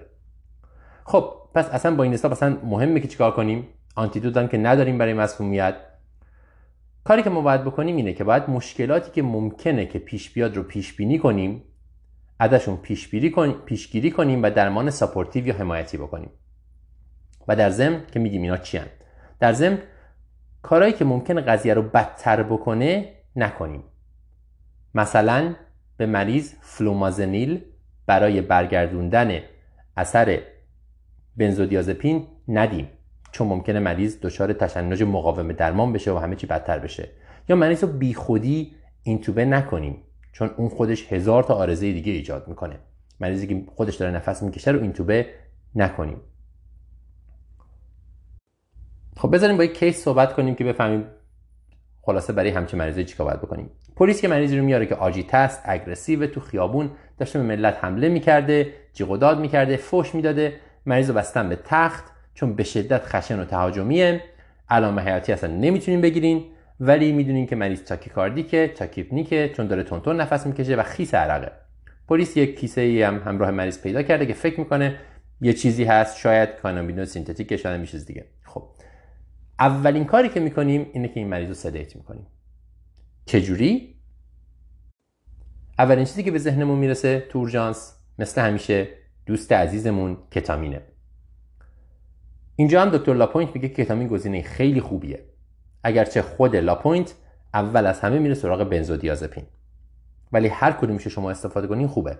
در واقع دیتایی وجود نداره که کتامین یا بنزو مشکل خاصی ایجاد بکنه. با مریضی هم در این وضعیت ما به عوارض جانبی خیلی نادر کتامین حالا لارنگو اسپاس با اینا فکر نمی کنیم مهمترین چیزی که باید بهش فکر کنیم اینه که کدوم سریعتر در دسترسه کتامین یا میدازولام و کدوم سریعتر اثر می‌کنه. چون هر دقیقه بیشتر این وضعیت خطر اسیدوز بالا رفتن دمای بدن خطر تشنج کما آریتمی و مرگ رو بالاتر می‌بره. هر یک دقیقه بیشتر وضعیت مریض بدتر. پس مهمترین کار اینه که هر چه سریعتر مریض رو هر جوری که می‌دونیم آروم کنیم. حتی اگر لازم باشه با یه آمپول از روی لباس با یه سوزن 18 دارو رو به مریض IM تزریق بکنیم. بدون اینکه حتی پوست رو expose بکنیم. لاپوین میگه که من معمولا با 10 میلی midazolam شروع می‌کنم. ketamine هم گزینه خوبیه که حداقل باید 4 میلی گرم per kg ketamine شما IM به مریض بزنید. خوبی هر دوی اینا اینه که نه فقط برای مسمومیت ها بلکه برای مریضی که اومده با این وضعیت نه به خاطر مسمومیت بلکه به خاطر ویدرال از الکل ویدرال از بنزودیازپین یا هر چیز دیگه ای برای اونها هم مفیده. پس فارغ از اینکه مریض چی مصرف کرده اول مریض رو سدیت می‌کنیم هر چه سریعتر با یکی از این دوتا. بعدش لباسای مریض رو در میاریم. وقتی مریض sedate شد معاینه کامل می‌کنیم سر تا پا رو. اون وقت می‌تونیم الان علائم حیاتی بگیریم IV بگیریم و یه EKG خیلی خیلی مهمه که حواسمون باشه که قبل از اینکه بریم سراغ بقیه تشخیص ها یک گلوکوز از مریض داشته باشیم. شاید بلافاصله بعد از sedate کردن. به خاطر اینکه hypoglycemia خودش رو اینجوری نشون میده ما فکر می‌کنیم که این مریض چیزی مصرف کرده فراموش می‌کنیم قند خون رو چک کنیم تا موقعی که آزمایش خون برمیگرده با قند خیلی پایین. پس یادمون باشه یه قند خون رو این وسط چک می‌کنیم. بعدش طبیعتا خون می‌گیریم برای از مریض برای تست کردن بقیه مشکلاتی که نگرانشونی ممکنه پیش بیاد. مطمئنا یک کراتینین از مریض چک می‌کنیم برای کلیه. مطمئنا liver function test آنزیم های کبدی رو چک می‌کنیم. تست های لازم برای rhabdomyolysis رو انجام میدیم. یه CK چک می‌کنیم. حتما یه پتاسیم چک می‌کنیم و شاید بقیه الکترولیت ها پتاسیم سدیم کلسیم و حتما یه VBG از مریض می‌گیریم که acidosis رو چک کنیم. شاید هم بد نباشه که تست الکل و اینها رو برای مریض بفرستیم تو این وضعیت. یادمون باشه مریضی که sedate کردیم حتما حتما حتما باید حداقل با یه pulse oximetry monitored بشه جایی که همه میبیننش. خیلی پیش میاد که مریض sedate میشه میذارنش یه گوشی اورژانس فراموشش می‌کنن و بعد مرده پیداش می‌کنن. چه به دلیل آریتمی چه به دلیل توقف تنفس و غیره. یک نوع مونیتوری باید برای مریض وجود داشته باشه و نگاش بکنیم. در نهایت یادمون باشه کار غیر ضروری انجام ندیم. مثلا مریضی که حتی اگه سدیت شده با هر کدوم از این دوتا مریضی که داره نفس می‌کشه هیچ کدوم از این دوتا ماده میدازولام یا کتامین نباید باعث این بشه که مریض تنفسش کاملا متوقف بشه. اگر که مریض داره نفس می‌کشه مریض رو اینتوبه نمی کنیم چون اون خودش هزار تا عوارض داره. یا بدون دلیل بدون اینکه رابدومیولیز کرده باشه به مریض 6 لیتر سرم نمیدیم چون اون خودش عوارضش بیشتره. سوال دیگه که پیش میاد اینه که اگه مریض برگرده به بیسلاین خودش یعنی اینکه مریض سدیت شده ما آزمایش رو فرستادیم مونیتورش کردیم 6 ساعت بعد مریض بیدار میشه میگه آره یه چیزی مصرف کرده بودم و خلاصه الان وضعش خوبه و نرماله. می‌تونیم این مریض مرخص کنیم؟ بیشتر مریض ها از داروی استنشاقی استفاده می‌کنن. داروی استنشاقی هیچ گزارشی وجود نداره که اثر بایفیزیک داشته باشه. یا اثرش برگرده. بنابراین مریضی که برگشته به نرمالش دیگه خوبه می‌تونه بره.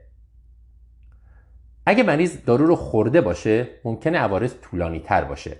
حتی تا روزها و بدتر هم بشه. ولی بازم وسطش مریض بر نمیگرده به نرمالش.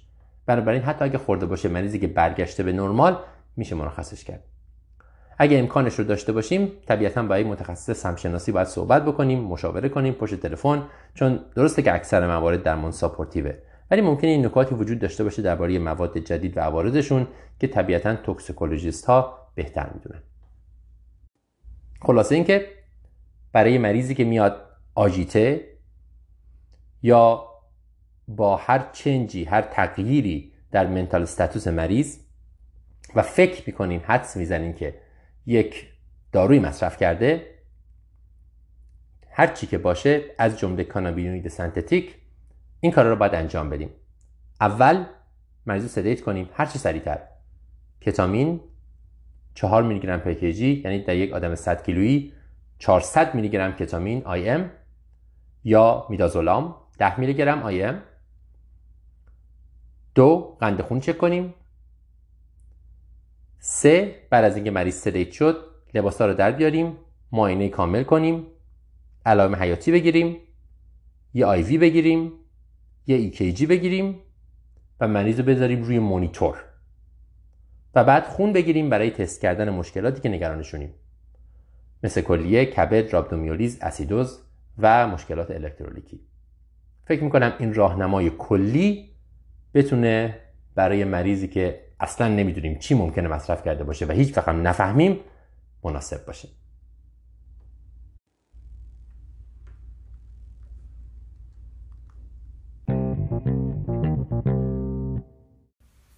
سکته قلبی حاد چیه؟ به نظر سوال ساده ای میاد ولی تعریف سکته قلبی حاد یا acute myocardial infarction اونقدر هم ساده نیست. در این قسمت EM:RAP دکتر سوامیناتان با دکتر آمال ماتو صحبت می‌کنه. در مورد چهارمین تعریف بینالمللی سکته قلبی که مقالش در سال 2018 در European Journal of Cardiology منتشر شده. اول باید بگیم که ما یه جورایی همیشه به آسیب میوکارد یا myocardial injury و myocardial infarction یا آنفارکت میوکارد یا سکته قلبی به یه شکل نگاه می‌کردیم یعنی این دوتا رو توی یه دسته می‌دیدیم توی این تعریف جدید اما آسیب میوکارد یا myocardial injury به صورت افزایش سطح تروپونین در کسانی تعریف شده که علائم بالینی یا نوار قلبی ایسکمی رو ندارن. این مریض معمولا مریضایی هستن که بر اساس شرح حال بر اساس معاینه فیزیکی یا بر اساس نوار قلب ما فکر نمی کنیم که دچار myocardial infarction هستن. ولی وقتی ازشون آزمایش خون می‌گیریم سطح بالای تروپونین دارن. کاردیولوژیست ها به این میگن نشت تروپونین. خب ما می‌دونیم که خیلی دلایل زیادی برای بالا رفتن تروپونین وجود داره. مثل سکته مغزی. مثل sepsis مثل خونریزی subarachnoid subarachnoid hemorrhage آمبولی ریوی یا ورزش خیلی خیلی شدید. پس مهمه که بین این دو مورد ما یه جورایی تمایز قائل باشیم بین آسیب میوکارد و myocardial infarction. حالا چند نوع آنفارکت قلبی وجود داره؟ چند نوع MI وجود داره؟ آنفارکت قلبی به صورت تروپونین بالا در حضور علائم ایسکمی که این علائم ایسکمی می‌تونن علائم در شرح حال ما باشن در معاینه فیزیکی ما باشن یا در نوار قلب باشن تعریف شده. پنج نوع ام آی تعریف شده در این مقاله. نوع اول همون نوعیه که ما همه تو دانشگاه یاد گرفتیم. یه پلاکی توی عروق کرونری وجود داره که دچار پارگی میشه و نرمان این بیمارا هم معمولا به این صورت هست که اینا باید برن کتلب و اون رگی که گرفته شده باز بشه. نوع دوم اما پلاکی توی این نوع در کار نیست. یعنی گرفتگی در عروق کرونری وجود نداره. بلکه توازن بین نیاز میوکارد به اکسیژن با میزان اکسیژن رسانی به هم خورده. بهتره بگیم توازن عرضه و تقاضا به هم خورده و بدن از پس نیاز میوکارد بر نمیاد. حالا مثالش چی میشه؟ مثل مریضی که خونریزی دستگاه گوارش شدید داره. یا مریضایی که های خیلی شدید دارن مثلا AFib دارن با rate های خیلی بالا. یعنی قلب داره با سرعت خیلی خیلی زیادی می‌زنه مثلا 160 یا 170 تا در دقیقه. و از اون ور این ضربان خیلی بالا باعث میشه قلب نتونه به طور موثر خون رسانی انجام, بش... انجام بده. یعنی قلبی نیاز خیلی بالایی به اکسیژن داره چون داره 160 تا در دقیقه می‌زنه. در این حال چون داره 160 60 تا در دقیقه می‌زنه وقت می‌کنه که اصلا از خون پر بشه که بخواد به صورت موثر خون رسانی انجام بده. نوع سوم ام آی توی مریضایی هستن هست که اونقدر سریع بر اثر سکته میمیرن که تروپونین اصلا وقت نمی‌کنه بالا بره. اینا خیلی از مریضایی هستن که با مرگ ناگهانی قلبی میارنشون و تروپونین بالایی ندارن ولی بر اساس بر اثر سکته قلبی مردن. یادمون نره که چند ساعت وقت می‌بره که تروپونین بخواد بالا بره. پس اگر مریضی فکر می‌کنیم بر اثر سکته قلبی فوت شده اینکه تروپونینش عادیه دلیل نمیشه که فکر کنیم بر اثر سکته قلبی نبوده. نوع چهارم و پنجم myocardial infarction خیلی به کار ما تو اورژانس نمیاد. برای همین خیلی سریع ازش میگذریم. نوع چهارم بالا رفتن تروپونین بعد از PCI هست نوع پنجم بعد از عمل بایپس. برای ما چیزی که خیلی مهمه اینه که بتونیم نوع اول و دوم رو از هم تشخیص بدیم. چون در نوع دوم مریض نیازی به رفتن به کتله و آنژیوپلاستی نداره. یعنی اصلا هم همچین اینترونشنی به دردش نمی‌خوره. چون رگی گرفته نیست که ما بخوایم بفرستیم که باز بکنن. مسئله بعدی که تو این مقاله ازش صحبت میشه سندروم تاکوسوبو هست که یه سندرومیه که شاید خیلی لازم نباشه پزشکای اورژانس راجبش بدونن. همین که بدونیم وجود داره و چیه کافیه. سندروم تاکوسوبو یک نوع میو... کاردیومایوپاتی حاد و شدیده و می‌تونه علائم سکته قلبی حاد رو تقلید کنه. حدود یک تا دو درصد از مریضایی که با ST elevation MI ما می‌بینیم این سندروم رو در واقع دارن. معمولا به دلیل تغییرات نوار قلب این مریضا فرستاده میشن کتلب. ولی توی آنژیوگرافی همه رگاشون بازه چون مسئله گرفتگی عروق نیست توی این مریضا. حالا این چی هست؟ یه کاردیومایوپاتیه که معمولا بعد از یه ناراحتی خیلی شدید احساسی اتفاق میفته. تئوری که در موردش وجود داره اینه که این ناراحتی خیلی شدید احساسی باعث تخلیه مقدار زیاد و ناگهانی کاتکولامین ها میشه که این باعث یه اختلال حاد و ناگهانی در عملکرد مایوکارد میشه. در نتیجه بر اثر این اختلال, اختلال یه دفعه اپکس قلب شبیه یه بالون باد کرده گشاد میشه و قلب به خودش یه شکل خیلی دراز و عجب و غریبی رو می‌گیره. ظاهرا ما که ندیدیم ولی ظاهرا این شکل دراز قلب شبیه تله هایی هست که توی ژاپن برای شکار اختاپوس استفاده میشه. و به همین دلیل به این میگن سندروم takotsubo tako یعنی اختاپوس و tsubo یعنی تله. نوار قلب این مریضا ممکنه ST depression یا ST elevation T inversion و خلاصه تمام انواع و اقسام تغییرات قطعه ST یا T رو داشته باشه که معمولا این تغییرات خیلی اگزاجره و خیلی بزرگ خیلی اغراق شده اند و موج تی معمولا برعکس میشه و قطعه استی مسطح. خیلی وقتا این مریضا بر اثر این بر اساس این نو... یافته های نوار قلبشون فورا فرستاده میشن تو کتلب فورا فرستاده میشن برای آنژیو ولی خب رگ مسدودی ندارن که بخواد باز بشه. مسئله اینجاست که این مریضا ممکن تو شوک کاردیوژنیک باشن. و با این که به طور کلی مورتالیتی شوک کاردیوژنیک خیلی بالاست این مریضان نسبت به بقیه مریضایی تو شوک کاردیوژنیک خیلی خوب به درمانهای حمایتی جواب میدن. اگه این توبه بشن داروهای اینوتروپ و ویزوپرسور بهشون داده بشه خیلی خوب جواب میدن. ولی خب واقعا مشکل اینجاست که تشخیص این بیمار از مریضای سکته قلبی حاد خیلی سخته به خصوص در شرایطی که با حال خیلی بد و در شوک کاردیوژنیک میان. شاید اکو بتساید اکو بتساید اولتراساوند در این زمینه بتونه کمک بکنه که ما بتونیم این شکل عجب و غریب قلب رو ببینیم و به این تشخیص فکر بکنیم. حالا که به این تشخیص یه جورایی نادر و جالب پرداختیم برگردیم سراغ تروپونین. این روزا تستای تروپونین فوق حساس اومده به بازار که اینا sensitivity خیلی بالایی دارن ولی specificity خیلی پایین.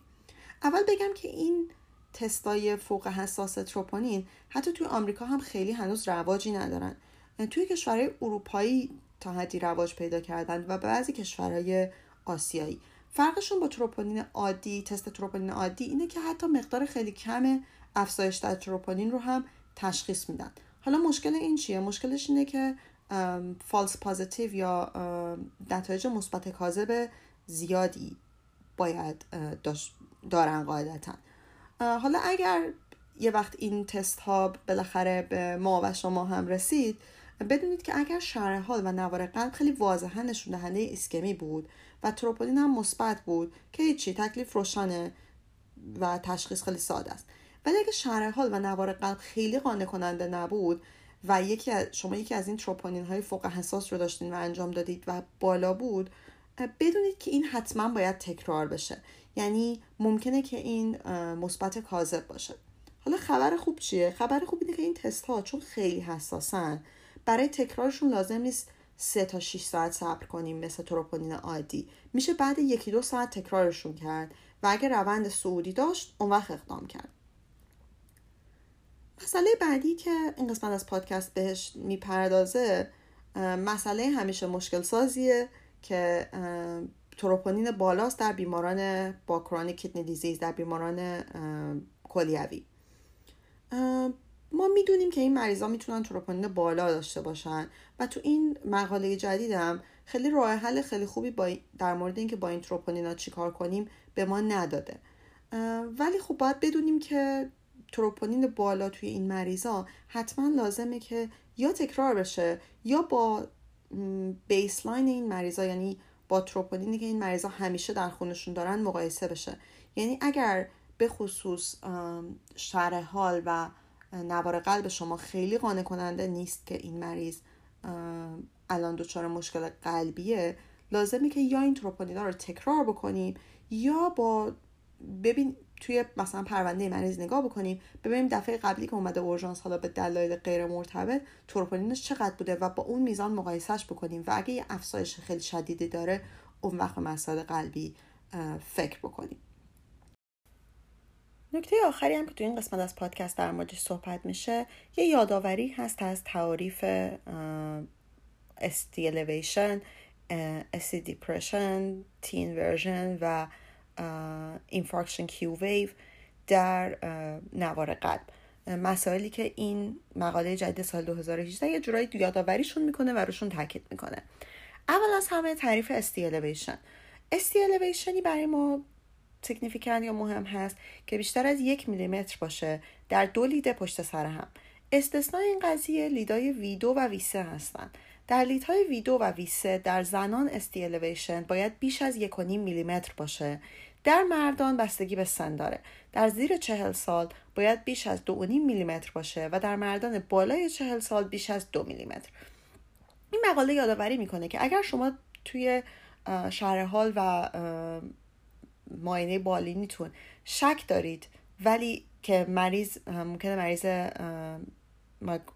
مریض اکیوت کورونری سیندروم باشه ولی نوار قلبش کرایتری های گفته شده نداره شاید خوب باشه که هر ده تا 15 دقیقه در دو ساعت اول نوار قلب رو تکرار بکنید چون ممکنه تغییرات در همون نوار قلب اول خودش رو نشون ندن.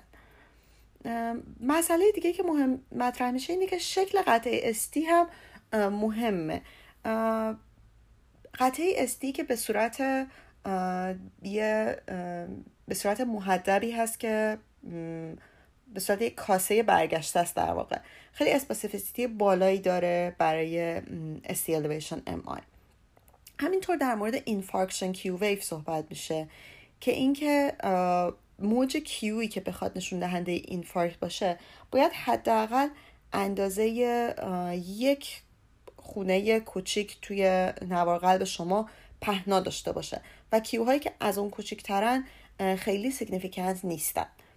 و در مورد T inversion صحبت میشه که اونم حداقل باید یک میلیمتر عمق داشته باشه.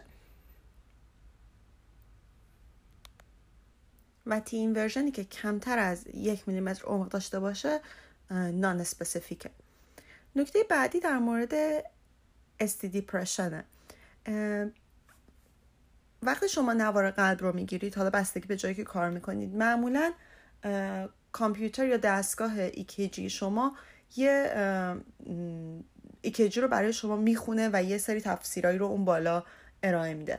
نکته که باید بدونید اینه که ST depression تا اندازش حداقل یه میلیمتر نباشه معمولا این دستگاه های EKG یا کامپیوتر اینو به عنوان ST depression ثبت نمی‌کنه یا گزارش نمیده. توی این مقاله میگه که اگر شما نگران ایسکمی هستید حتی ST depression نیم میلیمتر هم شما رو باید به فکر بندازه.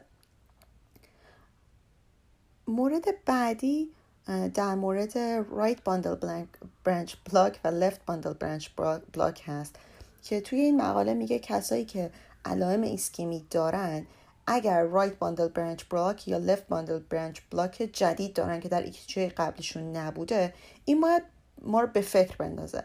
آیا این لزوما به این معنی که مریض رو باید بلافاصله فرستاد cath lab احتمالا نه. فقط یه چیزیه که باید توی ذهنمون باشه. در این مقاله به اسکاربوزا کرایتریا پرداخته نمیشه خیلی حداقل با با عنوان کردن اسم. اسکاربوزا کرایتریا همونجور که احتمالا شما هم می‌دونید یک کرایتریایی هست برای تشخیص ام آی توی کسایی که لفت باندل برانچ بلاک دارن. چند تا کرایتریا داره که خب پیشنهاد می‌کنم همه برید نگاش بکنید. توی این مقاله اسم اسکاربوزا کرایتریا آورده نمیشه فقط اشاره میشه در کسایی که left bundle branch block دارن یا پیس میکر دارن. اگر ST elevation نه بیشتر از یک میلیمتر در لیدایی دارن که QRSشون مثبته این معادل ام هست و باید ما رو شانس بالای مایکاردیال اسکیمی هست و باید ما رو به فکر بندازه. دو نکته دیگه مطرح شده در مورد EKG یکی این هست که ST depression در لیدهای V1, V2 و V3 ما را به فکر posterior ST elevation MI بندازه و در این حالت می‌تونیم که نوار قلب با posterior leads بگیریم. یعنی لیدای که جلوی سینه چیدی مجابجا بکنیم به پشت قفسه سینه و نوار قلب رو تکرار بکنیم. در اون صورت می‌تونیم elevation رو ببینیم. نکته دوم در مورد elevation در لید AVR هست. که اگر elevation در لید AVR داشته باشیم همراه ST depression در چندین لید دیگه. پس ST elevation در AVR به علاوه ST depression در چند تا لید دیگه این معادل ST elevation MI هست. و یه نکته خیلی مهمیه که باید بدونیم. پس اگر بخوایم خلاصه این بحث رو بکنیم نکته اول هر تروپونین بالای مساوی سکته قلبی نیست. دلایل دیگه برای بالا رفتن تروپونین. وجود داره که باید یادمون بمونه و هر کی تروپونین بالا داشت رو مستقیم نباید بفرستیم cath lab. نکته دوم تستای آزمایشگاهی تروپونین فوق حساس ultra sensitive troponin در راه الان در بعضی کشورهای آسیایی کانادا و در بعضی کشورهای اروپایی وجود داره. کم کم داره به آمریکا هم میاد. و احتمالا به ایران هم میره. باید حواسمون باشه که این تستا چون خیلی حساسن جواب مثبت کاذب false positive زیادی دارن. پس مهمه تکرارشون کنیم.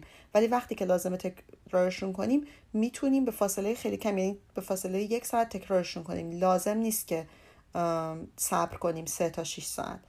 طبیعتا اگر خیلی شک بالینی زیادی دارید و تروپولین هم مثبت هست لازم نیست تکرارش کنید. در اون صورت دیگه تشخیصتون رو دارید. نکته بعدی این که تکرار تروپونین در بیماران کلیوی مزمن خیلی مهمه که یا باید تروپونین رو تکرار کرد یا باید مقایسهش کرد با بیسلاین تروپونینی که این مریض دارن. و نکته هایی که در مورد EKG گفتیم.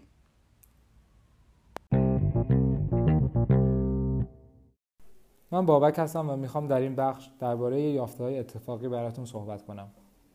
در این بخش دکتر دانیل مکاوام درباره یافته های اتفاقی صحبت می‌کنه. اون این بخش رو با یک کیس شروع می‌کنه.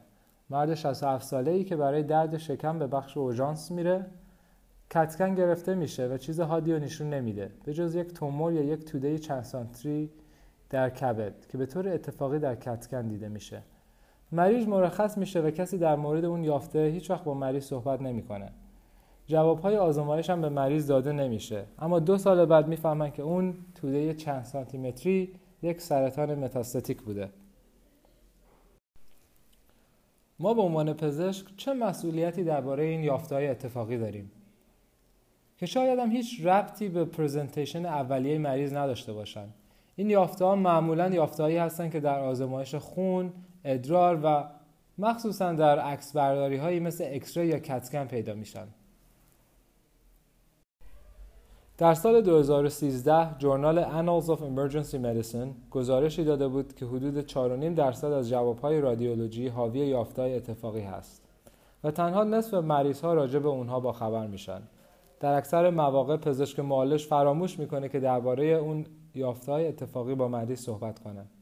در سال 2011 هم تحقیق نشون داد 10 درصد کتسکن هایی که در بخش اوژانس گرفته میشه حاوی یافته های اتفاقی هست و تنها کمتر از 10 درصد از اونها در نوت پزشک بهش اشاره میشه. البته این اتفاق تنها در بخش اوژانس نمیفته.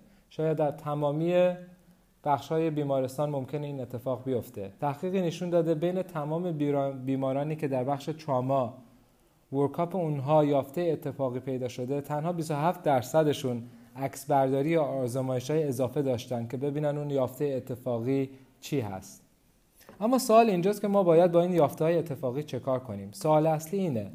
فکر کنید شما مریضی رو دارید در بخش اوژانس کتکن انجام میشه و یه یافته اتفاقی شما می‌بینید. اول از همه ما می‌تونیم این یافته های رو به سه قسمت تقسیم کنیم. قسمت کتگوری اول یافته هایی که میگن likely nothing احتمالا هیچ چیز. کتگوری دوم uh, certainly something. قطعا چیزی هست و ما مطمئنیم که یک چی مشکلی هست. یا کتگوری سوم که شاید سختترین کتگوری باشه کتگوری not sure یا همون کتگوری نامعلوم یا مطمئن نیستم هست. بیاید راجع به کتگوری اول صحبت کنیم. کتگوری که دکتر مکالون به اون احتمالا هیچ چیز میگه. دو تا از متداولترین یافته های اتفاقی که احتمالا چیز خاصی نیست ادنکسال مس یا ادرینال ادینوماس. مثلا بین تمام مریض هایی که به طور اتفاقی در ادنکسای اونها توده یا توموری دیده میشه 99 درصدشون خوشخیم هست. یا مثلا بین تمام مریض هایی که ادرینال ادینوما دارن تنها در یک و دو دهم درصد مواقع اون ادینوما به سرطان تبدیل میشه. و یادمون باشه که تقریبا تمام قده های سرطانی ادرینال گلند از 5 سانت بزرگتر هستن. اما اگه مریض از قبل سرطان داشته باشه احتمال اینکه مریض ادرینال متاستسیس داشته باشه بیشتر میشه. اما در مریض هایی که سرطان ندارن تنها از هر 300 تا ادینوما یکیشون سرطانی هست. یک یافته خیلی متداول دیگه لانگ ناجول هست یا همون ناجول در شش. مثلا برای خود من هر هفته چند بار این اتفاق میفته. ما یه رادیولوژیست تو بیمارستان داریم که از هر دوتا عکس که می‌بینه یه دونه توش lung nodule پیدا می‌کنه. اکثر این nodule هایی که ما می‌بینیم هیچ چیز خاصی نیستن. حتی در بیماران پر ریسک که بالای 50 سال سن دارن و 20 سال سابقه سیگار کشیدن تنها دو 6 درصد اون nodule ها سرطانی هستند. اما سوال اصلی اینجاست که ما باید چه کار کنیم؟ وظیفه ما به عنوان پزشک اوژانس در قبال این یافته های اتفاقی چیه؟ ما وظیفه داریم که به مریض دستور عمل شفاهی و کتبی بدیم. ما باید از مریض بخوایم که با پزشک عمومی صحبت کنه و اونو در جریان بذاره. شاید در خیلی از این موارد پزشک عمومی مریض از قبل از این یافته ها خبر داشته باشه. ما نباید به مریض بگیم که شما به عکس برداری بیشتر یا به کتسکن یا امارای احتیاج دارید. بگید مثلا مریض 85 ساله شاید لازم نداشته باشه که برای یک توده کوچیک در شکم امارای بخواد یا ورکاپ بیشتری بکنه. برای همین ما باید اون دستورالعمل ها رو برای مریض بنویسیم و از مریض بخوایم که به پزشک عمومیش مراجعه کنه. کتگوری دوم. کتگوری دوم دکتر مکالون به اون certainly something میگه. قطعا چیزی هست و ما نگران اون یافته هستیم. مثلا توموری که ویژگی های سرطانی داره یا شواهد metastasis در مریضی که از قبل سرطان داشته. این گروه از بیمارها احتیاج به پیگیری فوری دارند و اگر بشه بهتره که جواب آزمایش یا عکس برداریشون با پزشک معالجشون در میان گذاشته بشه. و باید قبل از مرخص شدن follow-up visit براشون برنامه ریزی بشه. در این گروه از مریض ها اگه ممکن باشه بهتره یکی از اعضای خانواده هم در جریان گذاشته بشه. مخصوصا کسی که به مریض بتونه کمک کنه. خود من کیسی داشتم هفته پیش و مهمترین کار این بود که باید به مریض دستور عمل می‌دادم. از فامیل مریض پسرش خواستم که بیاد و به اون هم دستور عمل دادم و به پزشک معالجشون زنگ زدم. اگه مریضی داشته باشید که برای اولین بار تشخیص سرطان داده میشه براش اون مریض حتما نمی‌خواد که به بیمارستان ادمیت بشه. مخصوصا اگه بیمار وضع حادی نداشته باشه و مشکل دیگه ای نداشته باشه. اما قبل از اینکه مریض رو دیسچارج کنید باید حتما مطمئن بشید که اون مریض با پزشکش یا یک پزشک متخصص فالوآپ سریع داشته باشه. کتگوری سوم کتگوری ناتشور هست. کتگوری که مطمئن نیستیم که اون یافته چیز مهمیه یا چیز پیش پا افتاده ای این category شاید سختترین باشه چون که نمی‌دونیم با چی سر کار داریم. آیا مریض high risk هست یا low risk هست؟ حتما نباید workup بیشتری انجام داده باشه. تو این category case با case فرق داره و management ما بین هر مریض ممکنه متفاوت باشه. مثلا اگه اون روز بخش اورژانس خلوت باشه شاید ما تصمیم بگیریم که کارهای بیشتری رو برای مریضمون انجام بدیم. یا شاید مریضی داشته باشیم که follow-up خوب داشته باشه. مثلا قرار چند روز دیگه با پزشک عمومیش یا پزشک متخصصش دیدن کنه. اون case ها رو ما شاید راحت تر بتونیم discharge کنیم. اما تعداد زیادی از مریضایی که ما می‌بینیم شاید آگاهی خیلی بالایی نسبت به سلامتیشون نداشته باشن و follow-up خوبی نداشته باشن. اون گروه از مریضا رو می‌تونیم براشون کارهای بیشتر بکنیم. حتی می‌تونیم تصمیم بگیریم که اونا رو admit کنیم. حالا بیاید به case اول برنامه برگردیم. دو سال بعد از اون ویزیت معلوم میشه که اون توده چند سانتیمتری در کبد یک سرطان پیشرفته بوده. بعد از اون دو سال مریض تصمیم می‌گیره که معالجه رو ادامه نده و hospice care بگیره و هشت ماه بعدش از بین میره. در این قسمت دکتر مهمان برنامه دکتر مکولا میگه که اون مریض پدرش بوده. او تعریف می‌کنه که حرف زدن درباره این کیس برای اون خیلی سخته. اما اون تصمیم گرفته که با صحبت کردن راجع به این کیس بتونه نه تنها پزشکای بخش اوژانس بلکه به تمامی پزشکا یادآوری کنه که یافته های اتفاقی رو فراموش نکنیم. درسته. اشتباه اجتناب ناپذیره و ما انسان های کاملی نیستیم. اما باید سعی کنیم که بهتر باشیم. در آخر هم دکتر مکولا اشاره که می‌کنه که این اتفاق تنها تقصیر یک دکتر نیست بلکه یک مشکل سیستماتیک هست و آدمای مختلفی مقصر این موضوع هستند پایان این بخش شاید یکم ناراحت کننده بود. اما بیاید از اون استفاده کنیم تا به یاد داشته باشیم که یافته های اتفاقی رو سرسری نگیریم و اونا رو به راحتی فراموش نکنیم. برای همین بیاید نکات مهم این اپیزود رو خلاصه کنیم. نکته اول دستورالعمل شفاهی و نوشته شده برای بیمارانی که یافته های اتفاقی دارن ضروریه. نکته دوم از مریض باید بخوایم که با پزشک عمومی یا پزشک متخصص خودش درباره ورکاپ بیشتر صحبت کنه. نکته سوم مریض هایی که ریسک بالا دارن و یافته احتیاج به پیگیری سریعتری دارن ما باید سعی کنیم که خودمون با پزشک اصلی مریض تماس بگیریم و اعضای خانواده رو با اجازه مریض در جریان کار قرار بدیم و نکته چهارم مهمترین کار در این مورد پیگیری فوری و ریفر کردن مریض به پزشک عمومیش یا پزشک اصلیش هست. خلاصه نکات مهم بحث هایی که شنیدید.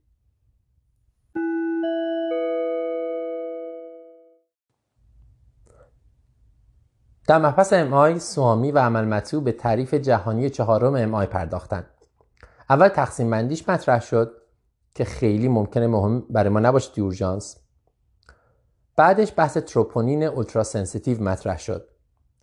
این تروپونین ها نسل جدیدی هستند که دیر یا زود هممون بهش برخواهیم خورد و تو خواهیم داشت. اینا خیلی سنسیتیون ولی اسپسیفیتیشون کمه. به عبارتی میشه با یک تروپونین منفی مریض رو سریعتر rule out کرد MI رو و مریض رو مرخص کرد ولی مثبت بودنش لزوما دلیل بر MI نیست. اگر کلینیک مریض به MI نمی‌خوره باید این تروپونین رو تکرار کرد و خوبیش اینه که میشه خیلی سریع تکرارش کرد. این نکته اول.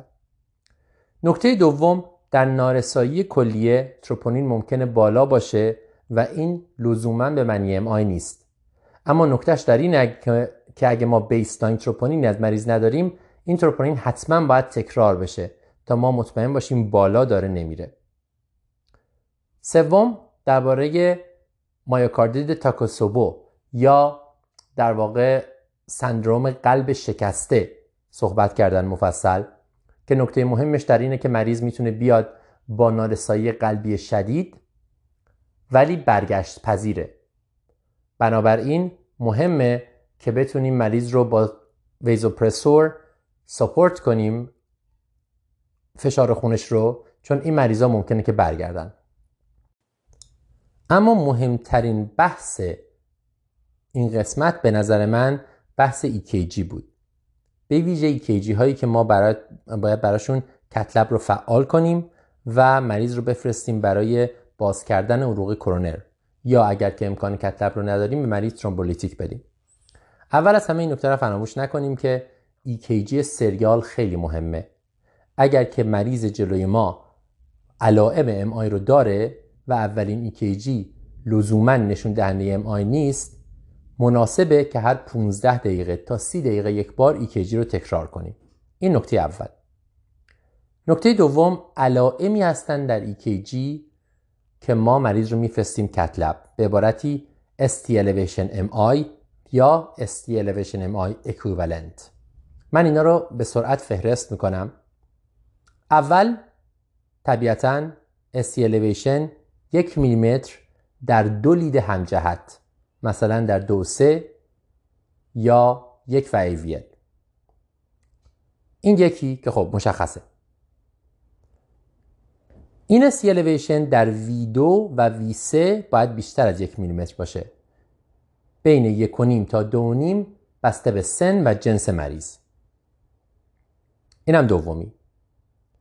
سومی که خیلی موقع ها در نظر گرفته نمیشه استی دپرشن هست. در V2 و V3 استی دپرشن در V2 و V3 می‌تونه نشون دهنده استی الیویشن در posterior لیدز باشه. یعنی مریض posterior MI یا MI خلفی داره. بنابراین اگر استی دپرشن در V2 و V3 دیدیم باید لیدهای خلفی رو بگیریم. اینم سه. چهارمی استی الیویشن در لید AVR با استی دپرشن در جاهای دیگه. این هم چون فقط رید AVR استی الیویشنش و فقط یک لیده خیلی موقع ها میس میشه. خیلی مهمه اینو در نظر بگیریم به خاطر اینکه ممکنه نشون دهنده بسته بودن شریان اصلی کرونری باشه. کرونری چپ باشه. left main این چهارتا پنجمی left bundle branch block یا right bundle branch block جدید در مریضی که علامت MI داره. قدیما برای left bundle که جدید باشه حتی اگه مریض علامت نداشت ما باید cath lab رو سریع فعال می‌کردیم. ولی الان left bundle و right bundle جدید در مریض علامت دار خیلی مهم در نظر گرفته میشه و باید cath lab فعال بشه. بعدی left bundle branch block قدیمی اما با علائم ایسکمیک حاد بر اساس Sgarbossa criteria. خلاصه Sgarbossa criteria هم میشه اول از همه تغییر قطعه استی همجهت با QRS یعنی اگر QRS مثبته وقتی استی الیویشن داریم همراه باهاش یعنی ام آی داره می‌کنه مریض. و اگه QRS منفیه وقتی استی دپرشن همراه باهاش داریم مریض باهاش داره بازم داره ام آی می‌کنه. اگر تغییرات استی خلاف جهت QRS باشه موقعی نگران کننده است که بیشتر از مقداری که انتظار داریم باشه. بازم ارجاعتون میدم به کرایتریای اسکاربوزا ولی میشه اینو در نظر گرفتش که اگر بیشتر از 5 میلیمتر استیلیویشن داشته باشیم حتی خلاف جهت QRS نگران کننده است و کتلب باید فعال بشه. و در نهایت دو تا سندروم ولنز و دوینتر اینا شکل های خاصی از تی ویو هستند عمدتا در V2 و V3 V2 و V3 ولنز یعنی تی ویو بایفیزیک دو جهتی و دوینتر یه جور استی دپرشنیه همراه با T بزرگ که بعدش میاد. توضیح دادنش روی پادکست سخت پیشنهاد می‌کنم حتما اینا رو گوگل کنید و ببینید. این دوتا نگران کنندن و می‌تونن معادل MI باشن و حتما باید سریع با cath lab صحبت بشه. اینم خلاصه بحث MI cannabinoid های synthetic ربط به ماریجوانا ندارن. اثراتشون متفاوت و خیلی خطرناکتره. تست تشخیصی براشون نداریم. مریض ممکنه بیاد با delirium، تشنج، hyperactive، rhabdo کنه اسیدوز کنه یا اینکه صرفا sedate باشه. بهترین کار اینه که مریض جلوی خودمون رو درمان کنیم. اولین کار مریض رو sedate می‌کنیم با کتامین یا میدازولام. وقتی سدیت شد گلوکوز رو چک می‌کنیم. یه معاینه کامل می‌کنیم مریض رو مطمئن باشیم چیزی رو از دست نمیدیم. مریض رو مونیتور می‌کنیم که مطمئن باشیم اتفاقی نمیافته موقعی که مریض سدیته یا آیوی می‌گیریم از مریض یه EKG می‌گیریم که اگه آریتمی وجود داره چکش بکنیم و آزمایشات لازم رو میفرستیم که آزمایشاتی هستن برای کبد، کلیه، الکترولیت ها، رابدومیولیز و اسیدوز. در نهایت این مریضا اگر که برگردن به بیسلاینشون می‌تونن برن خونه.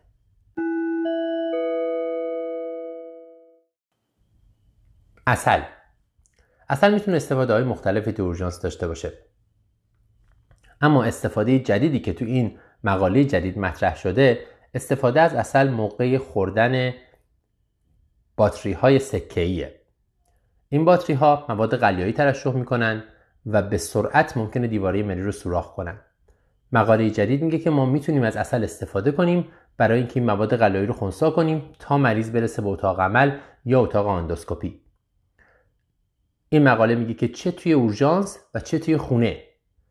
هر ده دقیقه ده سی اصل می‌تونیم به مریض بدین تا وقتی که مریض برسه به جایی که بتونن با اندوسکوپی این باتری رو در بیارن استفاده های دیگه اصل اصل اثر ضد باکتری داره و برای سوختگی های ساده می‌تونه استفاده بشه یا حتی مقاله هایی هست که اثر اصل رو برای درمان زخم های بدتر یا حتی دیابتیک فوت بررسی کردن.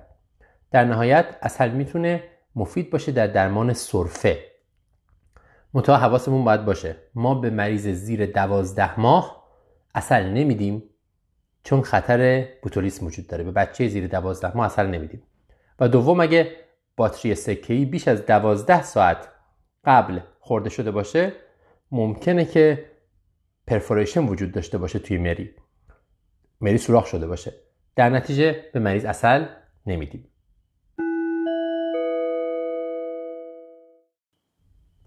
یافته های اتفاقی یا incidental findings. خلاصه بحث اینه که اول از همه اینو بگم که منظور از کت سکن که بابک مرتب میگه سی تی اسکن خودمونه. این بعضی موقع اینجا به سی تی اسکن میگن کت سکن من همیشه اولش گیج می‌شدم. خلاصه اگر که یافته اتفاقی در آزمایشات یا در تصویر برداری پیدا بشه مریض باید حتما راجع بهش بدونه هم به صورت نوشته و هم به صورت گفتاری. اگه لازم باشه خانواده هم باید خبردار بشن و مریض یه فالوآب مناسب داشته باشه. بعد براش توضیح بدیم که این ممکنه چیزی نباشه یا ممکنه که یافته مهمی باشه. این یافته ها معمولا بیشتر از همیشه در سی تی اسکن ها و chest x-ray ها مشخص میشن. و خیلی موقع ها ممکنه چیز مهمی باشن و اگه به مریض گفته نشه اتفاقات ناراحت کننده بیفته هم برای مریض و هم برای پزشک. این نکته هم مهمه که اگر نمیشه مریض رو follow کرد اگه مریض دکتر درست حسابی نداره وضعیت اقتصادی یا اجتماعیش طوری نیستش که بتونه follow بکنه بهتره که مریض رو تو بیمارستان نگه داریم و workup رو کامل بکنیم. اگه لازم بشه همه کارا رو تو همون admission و تو همون بستری تو بیمارستان انجام بدیم. کزاز یک case مطرح شد توی قسمت طب اورژانس در مناطق دوردست درباره یک مریض 6 ساله واکسینه نشده که با کوزاز اومده. تظاهراتش رو شنیدیم. تشخیص افتراقی کوزاز مننجیت انسفالیت هایپوکلسمی تشنج و داروهاست. کوزاز دو نوع پرزنتیشن داره. اول مشکلات موتور که در واقع به شکل اسپاسم عضلانی شدید به هر محرکیه. و دوم مشکلات اتونوم تغییرات فشار خون، ضربان قلب و حتی احتمال آریتمی. برای قسمت اول موتور ما بنزودیازپین میدیم با دوز خیلی خیلی بالا یا پروپوفول با دوز خیلی خیلی بالا و درد رو هم با مورفین سعی می‌کنیم کنترل کنیم. آنتیبیوتیک میدیم برای باکتری کزاز که بهترین آنتیبیوتیک مترونیدازوله و در نهایت ایمونوگلوبولین میدیم برای خونسا کردن سمی که هنوز توی خونه. 3000 تا 6000 واحد یا هرچی که داریم. برای درمان تظاهرات اتونوم beta blocker میدیم. هر چیزی غیر از propranolol.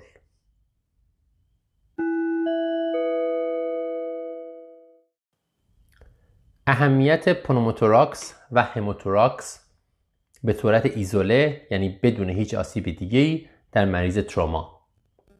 با توجه به که ما این روزا خیلی بیشتر از قبل سیتی می‌کنیم خیلی بیشتر اینا رو پیدا می‌کنیم. و نکتهش در اینه که اگه اینا تنها باشن واقعا اهمیت خاصی نداره و مریض حتی می‌تونه که مرخص بشه. خیلی بهتره که مریض رو بدون که هیچ شکی به مورد خاصی داشته باشیم سیتی نکنیم از سر تا پاش. تمام هدف این سری مقالات که NEXUS Chest هست که داره مرتب مقاله میده بیرون از یک database خیلی بزرگی درباره تروما اینه که مقدار سی تی اسکنی که داره انجام میشه رو محدود کنه برای اینکه سی تی اسکن ها هدفدار بعد از معاینه بالینی و بعد از اینکه احتمال مشکل خاصی مطرح شد انجام بشن. تا ما همه رو از سر تا پا بی خودی CT نکنیم.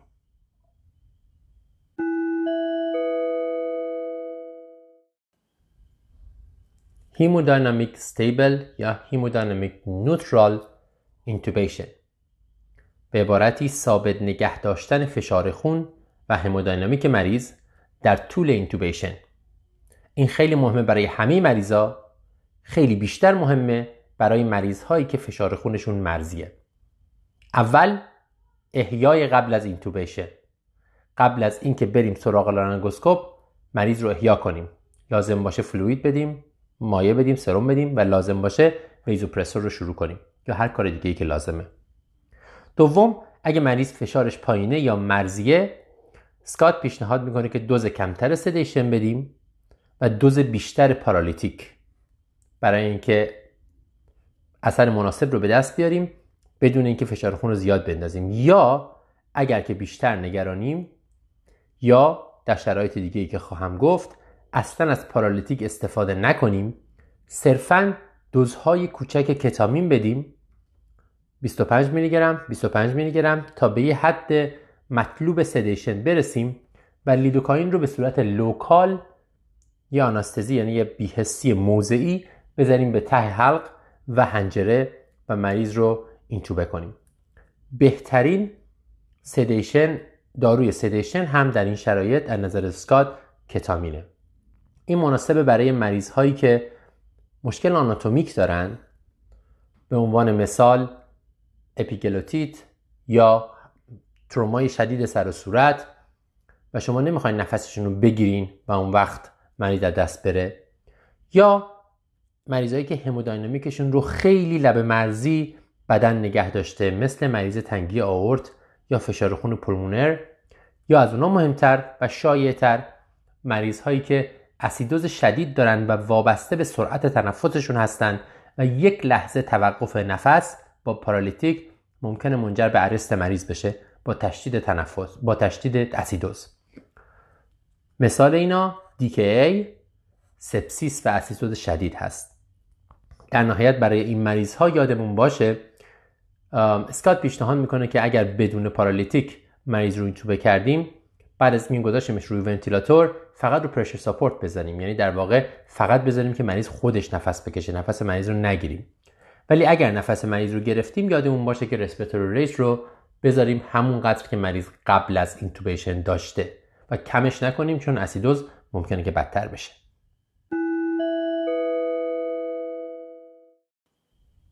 در نهایت تب در مسافرین اول از همه فراموش نکنیم تب در کسی که تازه از سفر برگشته بیشتر از هر چیز ممکنه تب عاملش همون عواملی باشه که تب در آدمی که سفر نرفته است. یعنی چیزایی مثل پنومونی یو آر آی گسترنتریت اینا رو رد کنیم. ولی اگر که نگران این هستیم که مسافرت نقش مهمی بازی می‌کنه در تب مریض بیشترین نگرانی ما موقعی هست که مریض از کشورهای آفریقا آمریکای مرکزی و جنوب شرقی آسیا برگشته. اولین بیماری که ما باید بهش فکر کنیم وقتی مریض تب داره و از این جاها اومده مالاریا است به عبارتی به قول که متخصص نوفونی وقتی مریض تب داره و از نواحی گرمسیر میاد تشخیص ما اول مالاریاست تشخیص دوم مالاریاست سوم مالاریاست چهارم مالاریاست و پنجم مالاریاست و بعد به چیزهای دیگه فکر می‌کنیم. برای تشخیص مالاریا اسمیر خون محیطی می‌گیریم. اگر مریض همراه تبش اسهال هم داره به تیفوید یا حسبه به صورت جدی فکر می‌کنیم. و بعد از اون میریم سراغ بیماری های کمتر شایع مثل تب دنگه که تب هموراژیک هست یا سایر بیماری هایی مثل لپتواسپیروز و غیره. سایت CDC آمریکا cdc.gov اطلاعات خیلی دقیقی داره از تمامی کشورها در مورد اینکه وقتی مریض با تب برگشت از این کشورها ما لازمه که به چه بیماری هایی فکر کنیم. و تظاهرات بیماری ها رو هم اونجا نوشته. اگر که لازم باشه خیلی خوبه که بریم این وبسایت و وسط شیفتمون هم که شده چک کنیم تا مطمئن باشیم که چیزی رو از دست نمیدیم. اگر یک چیز رو بخوایم یادمون بمونه از این بحث اینه که وقتی مریض از کشورهای آفریقایی، آمریکای مرکزی یا جنوب شرقی آسیا میاد و تب داره به مالاریا، مالاریا، مالاریا و باز هم مالاریا فکر کنیم.